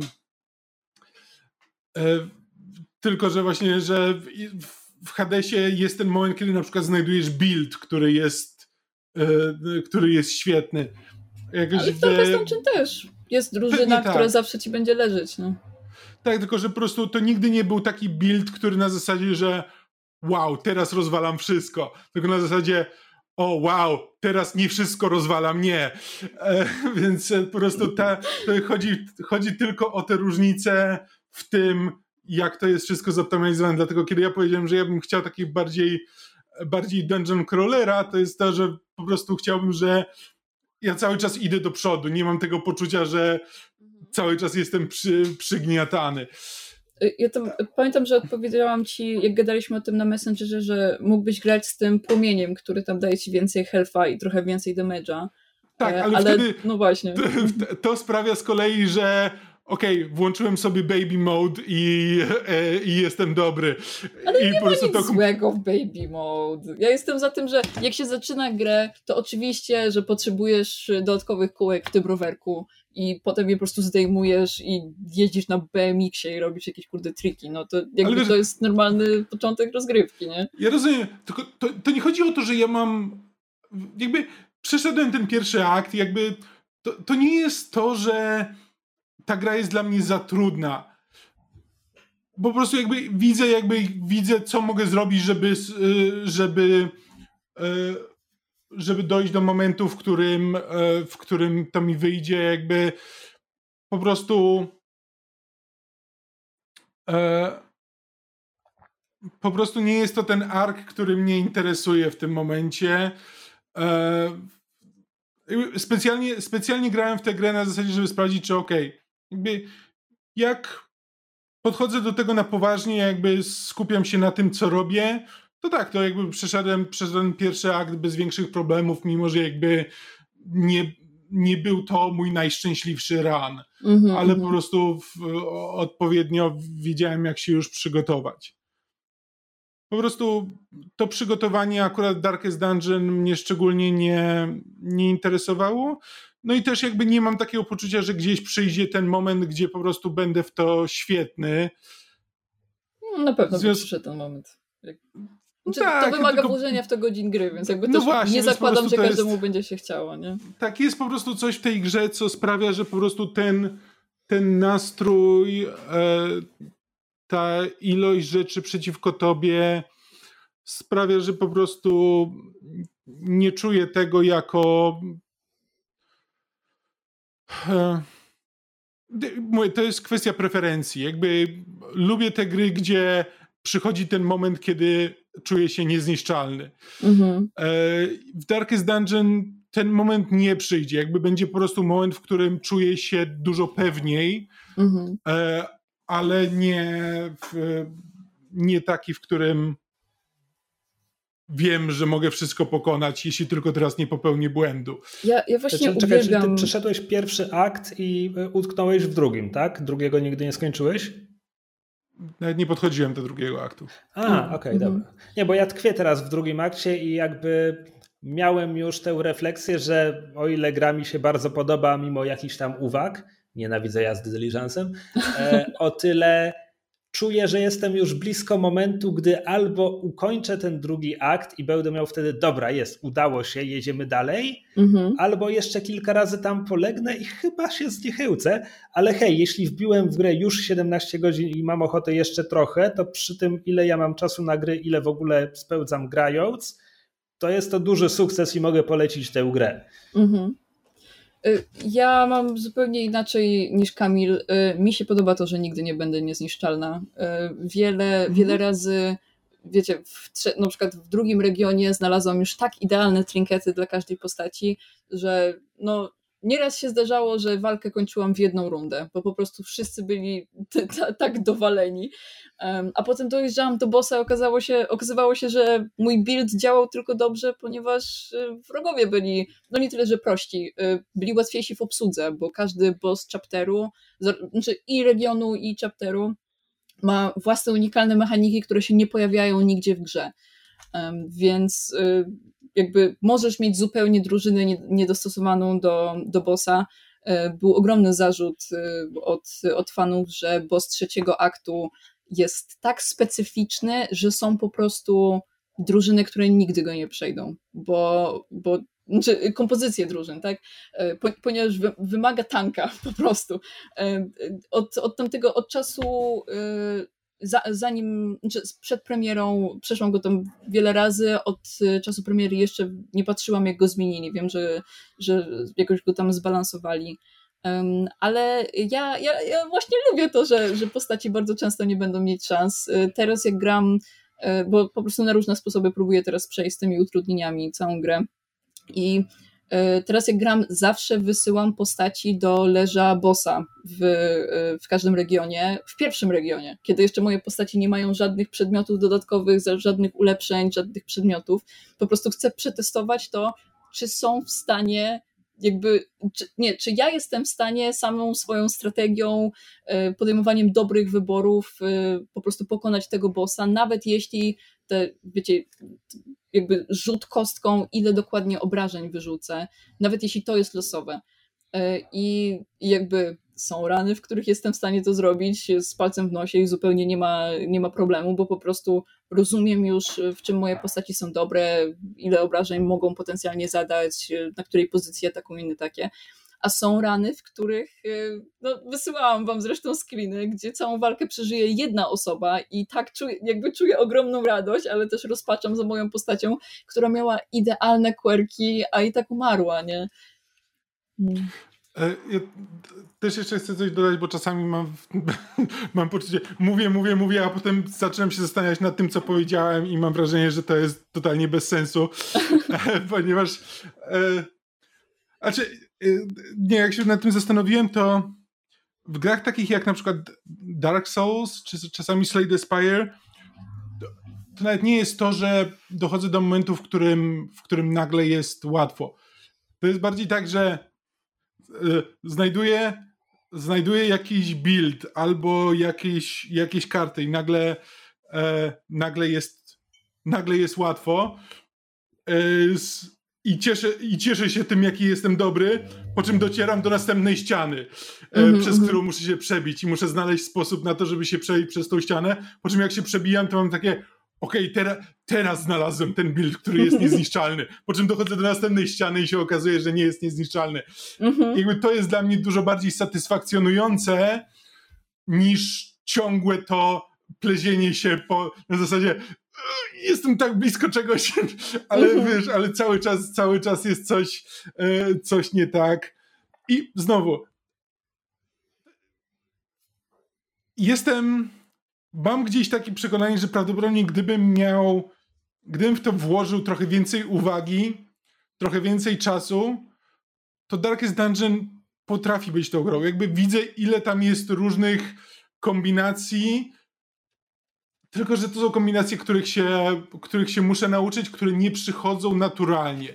Mhm. E, gry takie właśnie jak Slay the Spires są zazwyczaj skonstruowane tak, że po prostu dają ci dużo różnych rzeczy i po prostu przypadkiem wpadniesz na build, który, który ci pozwala e, z, zrobić coś niesamowitego. Nagle się orientujesz, o wow, okej, okay, to jak połączę z tym, to jest świetne. Darkest Dungeon to jest utrudnione też tym, że no to nie jest deck builder. Mhm. Jakby masz po prostu dużo rzeczy, z których musisz wybrać e, i musisz przeczytać wszystko. Jak dochodzę do sklepu e, w, podczas ranu, to to nie jest to, że mam do wyboru trzy rzeczy, mhm. które mają dosyć, dosyć mocne efekty i mogą na, całkowicie zmienić moją grę, tylko mam kilkadziesiąt opcji, które jak przeczytam, Zależy to ten... Sklepu, tak. No. Tak, no ale w kilkanaście do kilkudziesięciu, w których e, muszę przeczytać, że okej, okay, to leczy leczenie, znaczy tfu, to leczy krwawienie, e, ale nie leczy obrażeń. To leczy obrażenia i, e, i burn. Jakby jest wiele takich drobnych przedmiotów, które razem z kolejnymi, każda postać ma tam, nie wiem, 10 czy 11 umiejętności, które też, ok, czyli jeśli wybiorę te przedmioty i spośród tych 10 umiejętności wybiorę te cztery właściwe, to to razem tworzy jakiś build. To jest po prostu ilość takiego drobnego, e, drobnych decyzji, których jest naraz bardzo dużo i ten rodzaj, i ten rodzaj tworzenia buildu ja się od niego odbijam. Nie mam, nie, nie potrafię się na tym skupić, żeby po prostu wymyśleć ile rzeczy. W deckbuilderach to jest tak, że wybieram trzy, mam na przykład trzy karty, z których muszę wybrać jedną i myślę o tym, co w tym momencie potrafi mój deck zrobić i która z tych kart będzie do niego najlepszym dodatkiem.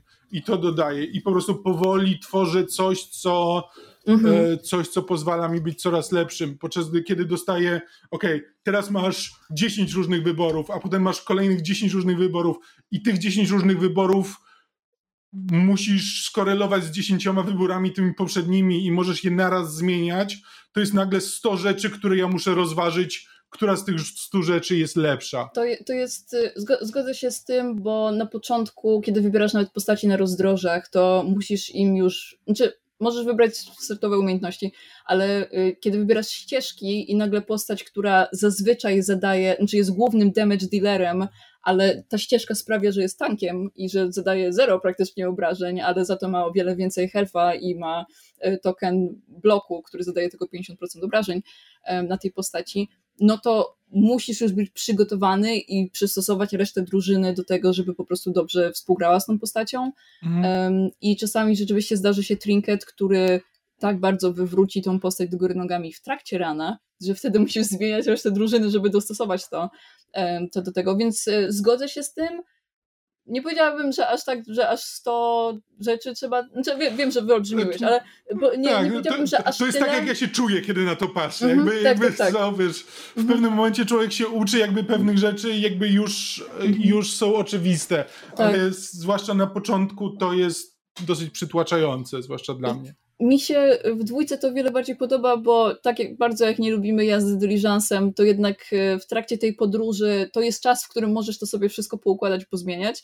W Darkest Dungeon 1 moment przygotowania to, był, to było zanim zaczniesz misję i y, grałam dużo na streamie, y, na streamach, w, znaczy na, na Twitchu po prostu w Darkest Dungeon 1, więc mm. ludzie mogli widzieć, że przygotowanie potrafiło mi 40 minut zająć, zanim ja po prostu dobrałam -hmm. każdą postać, żeby była synergia, potem każdy przedmiot do każdej postaci, każda postać może mieć dwa przedmioty, e, więc, więc no tam o wiele więcej tego było na początku, teraz w trakcie musisz po prostu mm. dopaso dopasowywać to tak, wszystko. Ale po prostu też mam takie, że dojeżdżam do tawerny i w tawernie mam takie, że ok, teraz patrzę na wszystkie swoje przedmioty, które mam, i muszę teraz podjąć decyzję, czy wykorzystać teraz któryś z tych przedmiotów, który na przykład daje ci bonus na następny region już teraz, czy go przyoszczędzić Zachować. na następny. Mhm.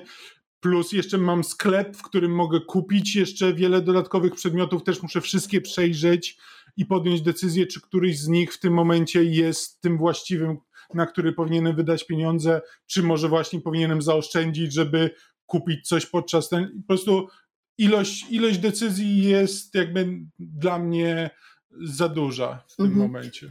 E, Jeszcze jak tym... mówiłeś o tym, mhm.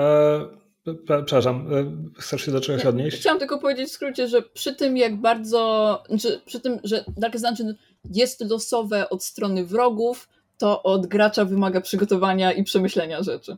Trudno, mm. trudno na mm. randomie zupełnie pojechać dyliżansem do samego bossa i po prostu ci się uda, tak? Jakby mm -hmm. to wymaga przygotowania od ciebie, random number generator może, może ci trochę pokrzyżować te plany, ale nadal w jedynce to było o wiele gorsze.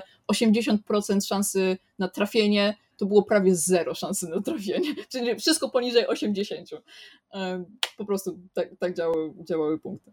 Dobra, mm. mów, mów.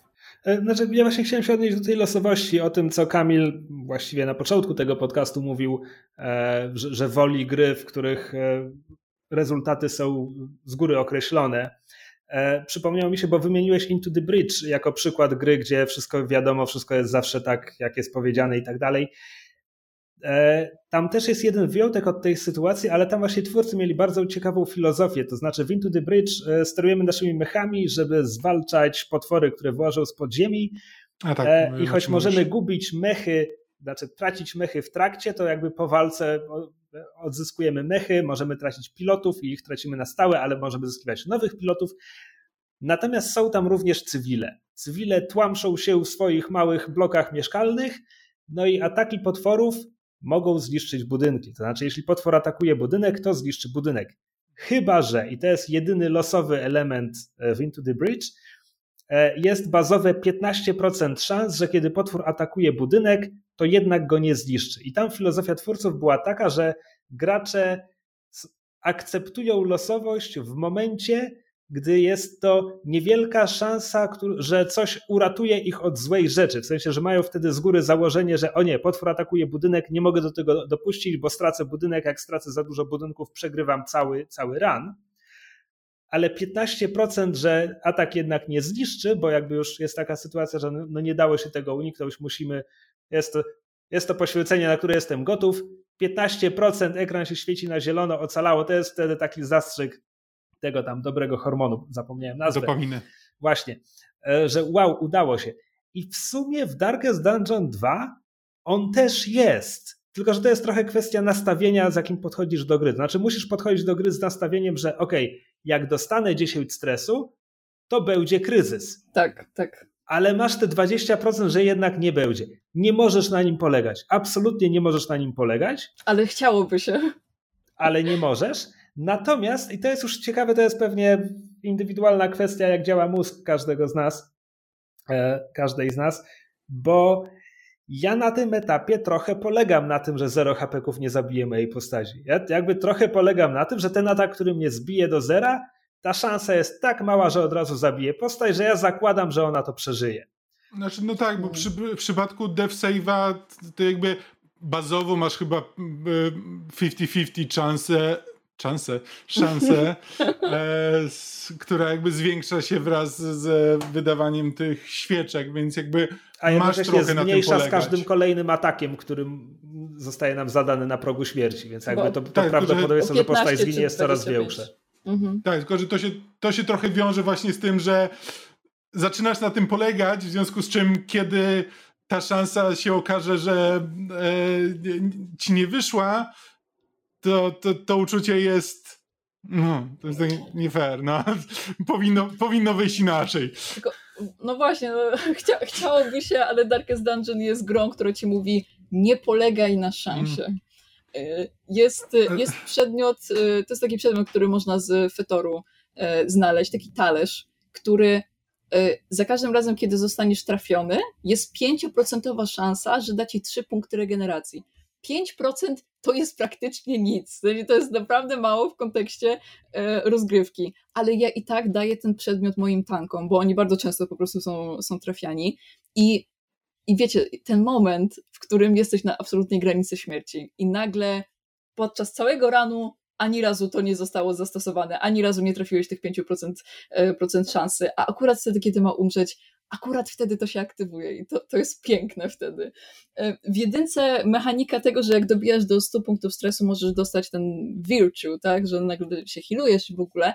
One, nie pamiętam jaki dokładnie procent tam był, był bardzo niski, ale były przedmioty, które dawały ci na przykład aż 25% podbicia szans, że to się stanie i można było celowo y, grać tak, że twoje postaci będą do, dostawać jak najwięcej stresu, żeby tylko dostać ten, ten virtue.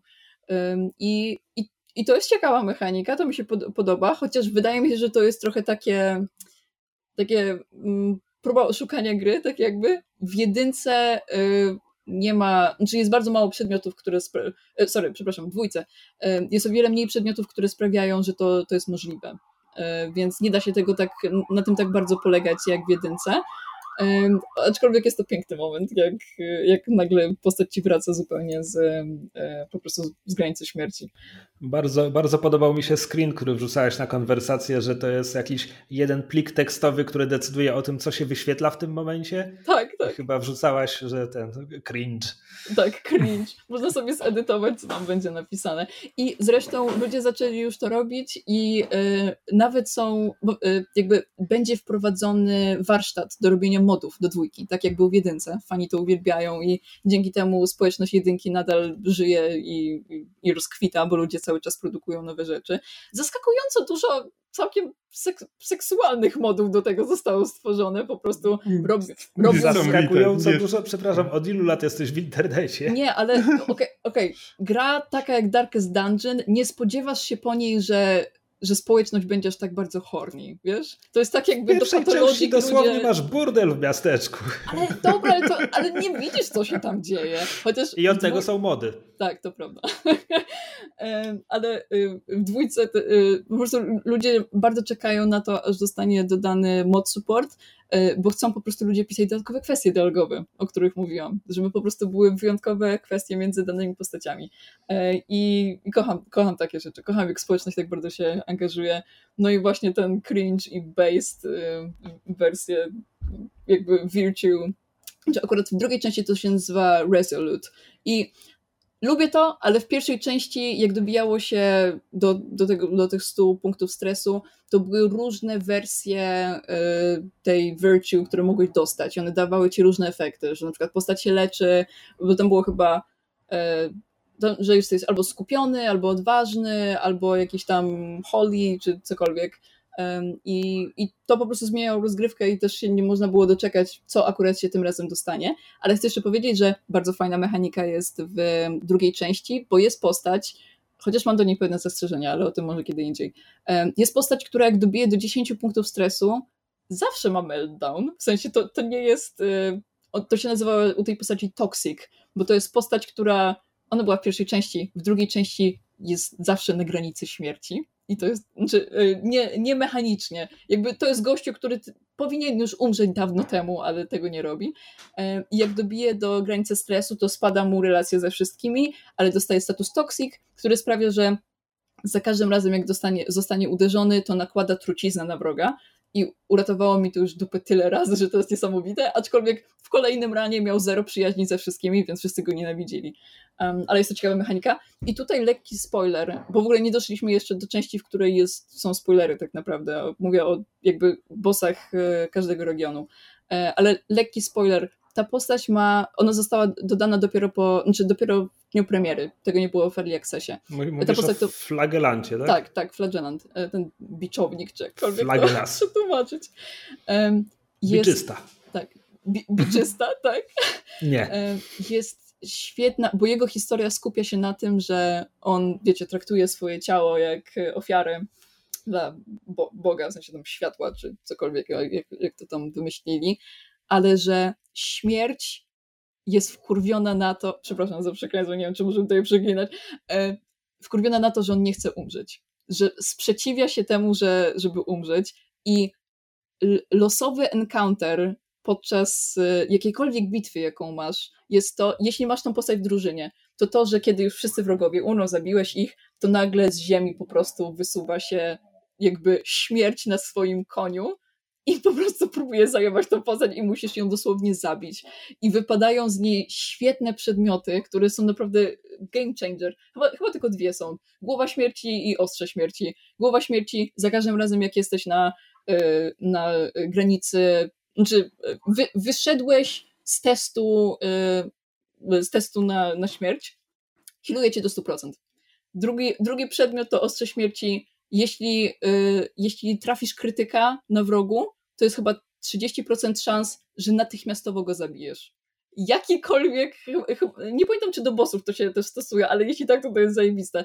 Po prostu jesteś w stanie ściąć postać, która ma 200 health'a, po prostu just like this. Ale tylko jeśli trafisz krytyka i tylko jeśli wbijesz tą e, szansę 30%. I to zupełnie zmienia rozgrywkę. Ja, ja szczerze mówiąc nie lubię grać postacią tego, tego flagellanta, on jest bardzo ciekawy i chaotyczny i wprowadza element e, losowości do gry jeszcze większy niż był wcześniej, bo o, każdy jego atak zadaje jemu obrażenia więc on w efekcie bardzo często jest na granicy śmierci, co, co jest fajne. Um, ale y, nie lubię go też dlatego, że nie wydaje mi się, żeby pasował do dwójki, jeśli chodzi o tematykę postaci.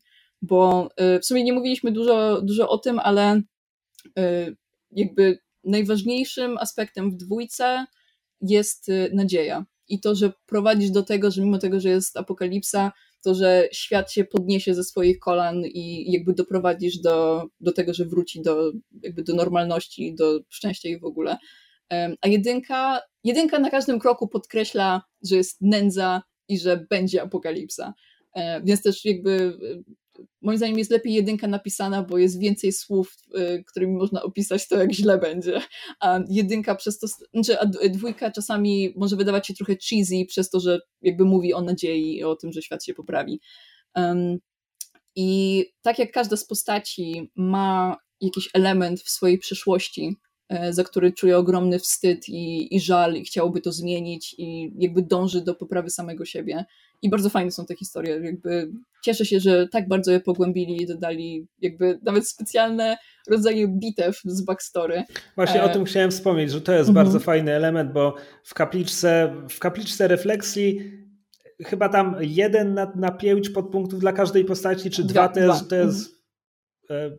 w takim razie trzy, bo chciałem powiedzieć o, o momentach, gdy jesteśmy w kapliczce i słyszymy tylko kilka linijek od narratora. Ale za to, jak mówisz, dwa razy E, dla każdej postaci, to jest e, specjalna walka na specjalnych zasadach, to, to znaczy twoja postać ma specjalne umiejętności jakoś pasujące do historii, do tego, co się akurat w danym momencie dzieje.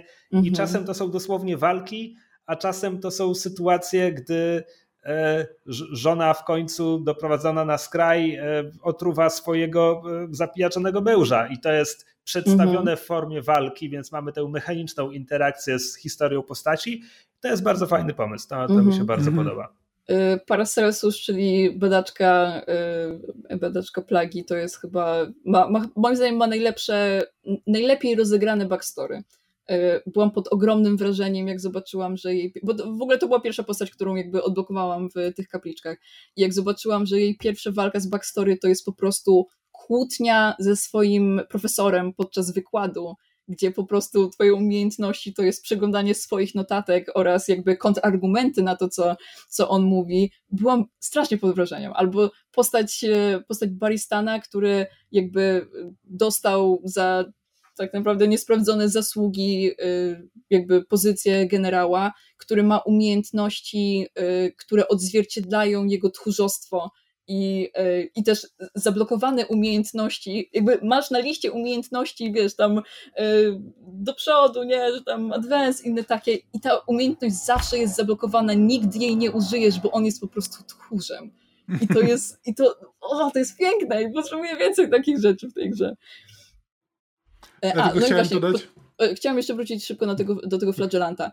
Flagellant jest postacią, która nie ma tego elementu wstydu i jakiegoś takiego, wiecie, e, od, odkupienia, że tak powiem. On wie na czym stoi. On jest po prostu naczyniem cierpienia tego świata, który zbawi wszystkich. Kiedy on wchodzi w ten swój toxic stan, to mówi reszcie, że pijcie z moich żył, tutaj znajdziecie odkupienie, co jest super edgy i kocham to, jakby on bardzo pasuje do, do tego świata, ale on moim zdaniem nie pasuje do idei nadziei i do odkupienia, bo on, mhm. on, on, on wie, czego chce i on już to ma.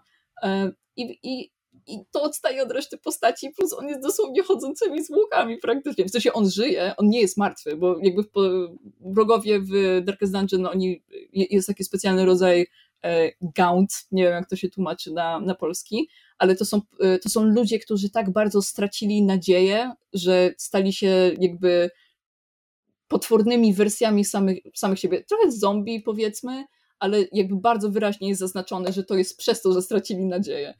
E, gaunt, gaunt dosłownie chyba po prostu kościsty. A, no to Więc kościsty, no i Trzeba będzie. by szukać czegoś innego raczej. Mhm. W sumie można sprawdzić, bo jest tłumaczenie, y, w sensie cała gra jest przetłumaczona na polski. Bez narracji oczywiście, ale y, ja, ale jest przetłumaczona. Muszę kiedyś zagrać po polsku, bo w ogóle, bo followuję studio, które robi, znaczy, no powiedzmy studio, które robiło tłumaczenie do, y, jedno studio robiło tłumaczenie do wszystkich języków i mówili nawet o swojej jakby ideologii w, w tłumaczeniach różnych konkretnych nazw. Tak jak ostatnio chyba tam cię zapytałam o to, że sprawl zostało przetłumaczone na rozrost, co było ciekawym wyborem, bo ta lokacja to jest miasto w płomieniach, a rozrost kojarzy się z czymś biologicznym i organicznym, nie? E, więc tak, jestem ciekawa, jak to wszystko... No ale mówimy o rozroście tkanki mie miejskiej, więc mm, no, gdzieś tam Da się, da mhm. się, da się. Albo wchodzimy już głębiej w metaforę, że to miasto i cywilizacja okazały się tym rakiem, który doprowadził do końca świata. Mm, to też, tak. Da się, da się to obronić. Mhm. E, Też tylko chciałem dodać, że sprawdziłem, że istnieje słowo flagelant po polsku e, albo biczownik, mhm. ale chciałem przeczytać jedno zdanie z Wikipedii e, o flagelantach. Około połowy XIII wieku Italia, ogarnięta sporem między Gwelfami a Gibelinami, przeżywała istną epidemię biczowników. O, to jakieś, jakieś gobliny po prostu. Tak, możecie sobie doczytać, jak się kogoś to interesuje, ale po prostu bardzo ładne zdanie. Cudowne. Słuchajcie, ja wiem, że po rozegraniu 600 godzin pewnie można by drugie 600 rozmawiać o grze, ale ja bym się chyba skłaniał do jakichś wniosków końcowych. Wiem, wiem, że nie porozmawialiśmy o poszczególnych przeciwnikach, nie powiedzieliśmy, jakie mają fajne animacje, jak są fajnie wymyśleni, ale myślę, że duża część radości z tej gry to jest właśnie oglądanie po raz pierwszy tych wszystkich koszmarków, zwłaszcza bossowie aktów. Sensie ja widziałem tylko dwóch, ale jakby robią wrażenie. Mhm. E, więc też nie, nie, nie rozwlekałbym się nad tym, poza tym, że powiedziałbym, że przeciwnicy jakby wyglądają świetnie są obrzydliwi, są paskudni, są świetnie zanimowani. Animacje są, są fantastyczne. Um, ja chcę tylko powiedzieć trochę o Final Bossie bez spoilerów żadnych. E, jak dotarłam w końcu do, do Final Bossa. Poczekaj, byłam... bo ile jest w sumie aktów? Pięć? E, pięć, tak. Okay. Jest Denial, Resentment, Obsession, Ambition i Cowardice. E, I, i bardzo, bardzo, mi się podobają te nazwy. I oczywiście każda, każdy boss koreluje też z tokenem. To, I to jest ciekawe, bo Obsession to jest e, wiecie, ten count, nie? że możesz atakować tylko, tylko jedną postać, Ambition to, jest, to są krytyki, e, e, Resentment to jest chyba Blindness, jeśli, jeśli pamiętam, a Denial to w sumie nie pamiętam, może, może Denial to jest, to jest Blindness. No nieważne. Nie są to takie oczywiste korelacje jeden do jednego, przynajmniej znaczy, dla mnie. Nie, no bo na przykład nie chcę spoilerować bossów, ale... Okej, okay, okay, dobra. No to nie każdy... spoilerujmy. Poczekaj, e, poczekaj, poczekaj, bo ja, ja miałem pytanie mechaniczne. Organ. Ja miałem pytanie mechaniczne. Skoro jesteśmy, jest pięć aktów, wiem, że w drugim akcie przejeżdżamy przez więcej regionów niż w pierwszym. Czy to rośnie z każdym kolejnym aktem? Nie, nie, cztery to jest maks. Czyli potem już potem każdy akt ma cztery regiony. Mhm, zgadza się. Yy, ale co, yy, tylko to nie jest spoiler, bo to się przekonujemy dość szybko, plus to jest nawet zwiastunie pokazane. Yy, boss każdego chapteru jest jakimś organem z naszego ciała, z którym musimy sami walczyć. I moim zdaniem, to, znaczy jak mamy obsession, to to jest oko, no bo to się z tym kojarzy. Ambition to ręce na przykład, nie? No bo tworzysz tymi rękami.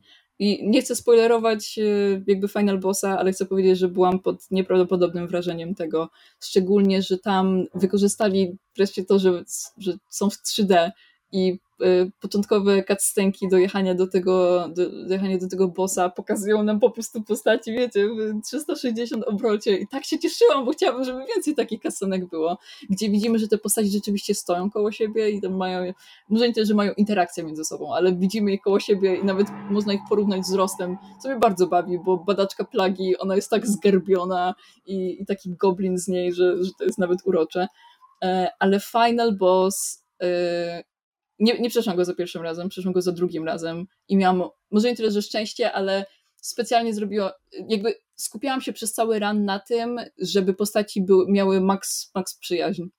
Więc pojechałam do Final Bossa z jakby sześcioma pozytywnymi relacjami, znaczy sześć, no tak, sześcioma pozytywnymi relacjami między postaciami i to, ile razy postaci wyciągały się z samej granicy śmierci, dzięki temu, że byli zakochani w sobie i dodawali sobie helfa, to było tak satysfakcjonujące. E, I Final Boss ma tysiąc helfa. I to jest tak dobre uczucie, jak, jak się to wszystko zetnie, bo to jest, to jest nieprawdopodobna ilość w standardach Darkest Dungeon, gdzie standardowo można, no to tam, nie wiem, na przykład 7, 7 HP cię, się ścina komuś. Oczywiście jak combo zrobisz i przemyślisz dobrze postać, masz trinkety inne takie, to nawet jesteś w stanie zadać tam, nie wiem, 80 za jednym razem. E, ale to było nieprawdopodobnie satysfakcjonujące końcu, chcia, wymagałam trochę więcej od końcówki tej gry, w sensie po final bossie, e, ale i tak było ok i mimo tego, że potem stwierdziłam, ok, dobra, już nie potrzebuję grać w to więcej, już czuję tą satysfakcję, that's it, to po trzech czy dwóch dniach znowu wróciłam do tej gry i stwierdziłam, hmm, ciekawe, czy da się trudniej przejść tą grę. I zaczęłam sobie sama utrudniać i narzucać jakieś zasady i dodawać te, e, te płomienie, które, które pogarszają ci twoje warunki startowe i w ogóle. E, więc tak, ma ogromną regrywalność ta gra i polecam ją całym sercem. No tak, ja uważam, że jest bardzo fajnie pomyślana. Pewne aspekty mi przeszkadzają. Jak mówiłem, jestem na etapie, gdzie jeszcze kilka porażek i pewnie przerzucę się na inny tytuł, ale z drugiej strony, jeśli w końcu skończę ten drugi akt, to, to będę miał napełt, żeby siedzieć przy tym dalej ale nawet gdyby miało się okazać, że z całej gry przyszedłem tylko pierwszy akt, to jakby jestem zadowolony. Jakby mam, mam bardzo prosty, e, że tak powiem, po swoich reakcjach mam bardzo prosty dowód, że jestem usatysfakcjonowany z zakupu, bo ponieważ Darkest Dungeon pierwsze to jest taki sukces indie, to ja się spodziewałem, że Darkest Dungeon 2 pozostanie w kategorii indie na przykład w ramach cenowych, Mm -hmm. A potem odkryłem, że gra kosztuje 100, ile ona tam, 160, 180 mm -hmm. i miałem takie, to jest sporo. W związku z czym zaczęły się kalkulacje, że no dobra, mogę kupić, mam stoper, godzina i 59 minut gry, zatrzymam się i zadam sobie pytanie, czy, czy zwracam to Steamowi, czy brnę w to dalej. E, I nawet nie puściłem stopera, bo gra mnie wciągnęło, jakby po tej pierwszej sesji już dwie godziny minęły. E, no i teraz jakby minęło, minęło 17 godzin, absolutnie nie żałuję tego zakupu. Jest to bardzo fajna gra być może za moment mnie zbełczy i z nią skończę, ale cieszę się, że ją kupiłem i w nią grałem. Odblokuj sobie więcej trinketów i combat items, bo to zupełnie zmienia rozgrywkę i możecie zmotywować do dalszego grania. No, ja zobaczymy, zobaczymy. Swoich osobistych, e, stosunkowo negatywnych odczuć uważam, że jakby warto dać tej grze szansę, bo to jest moim zdaniem no, kwestia osobnicza. Jakby uważam, że jakby ta gra bardzo dobrze realizuje to, co sobie założyła. Po prostu to, co sobie założyła, nie jest koniecznie dla mnie, ale, ale jakby jestem w stanie rozpoznać, że to jest dobrze zaprojektowana gra. Tylko pytanie właśnie, czy, czy wam podpasuje, czy nie. I to chyba będzie nasze ostatnie słowo w tym testamencie.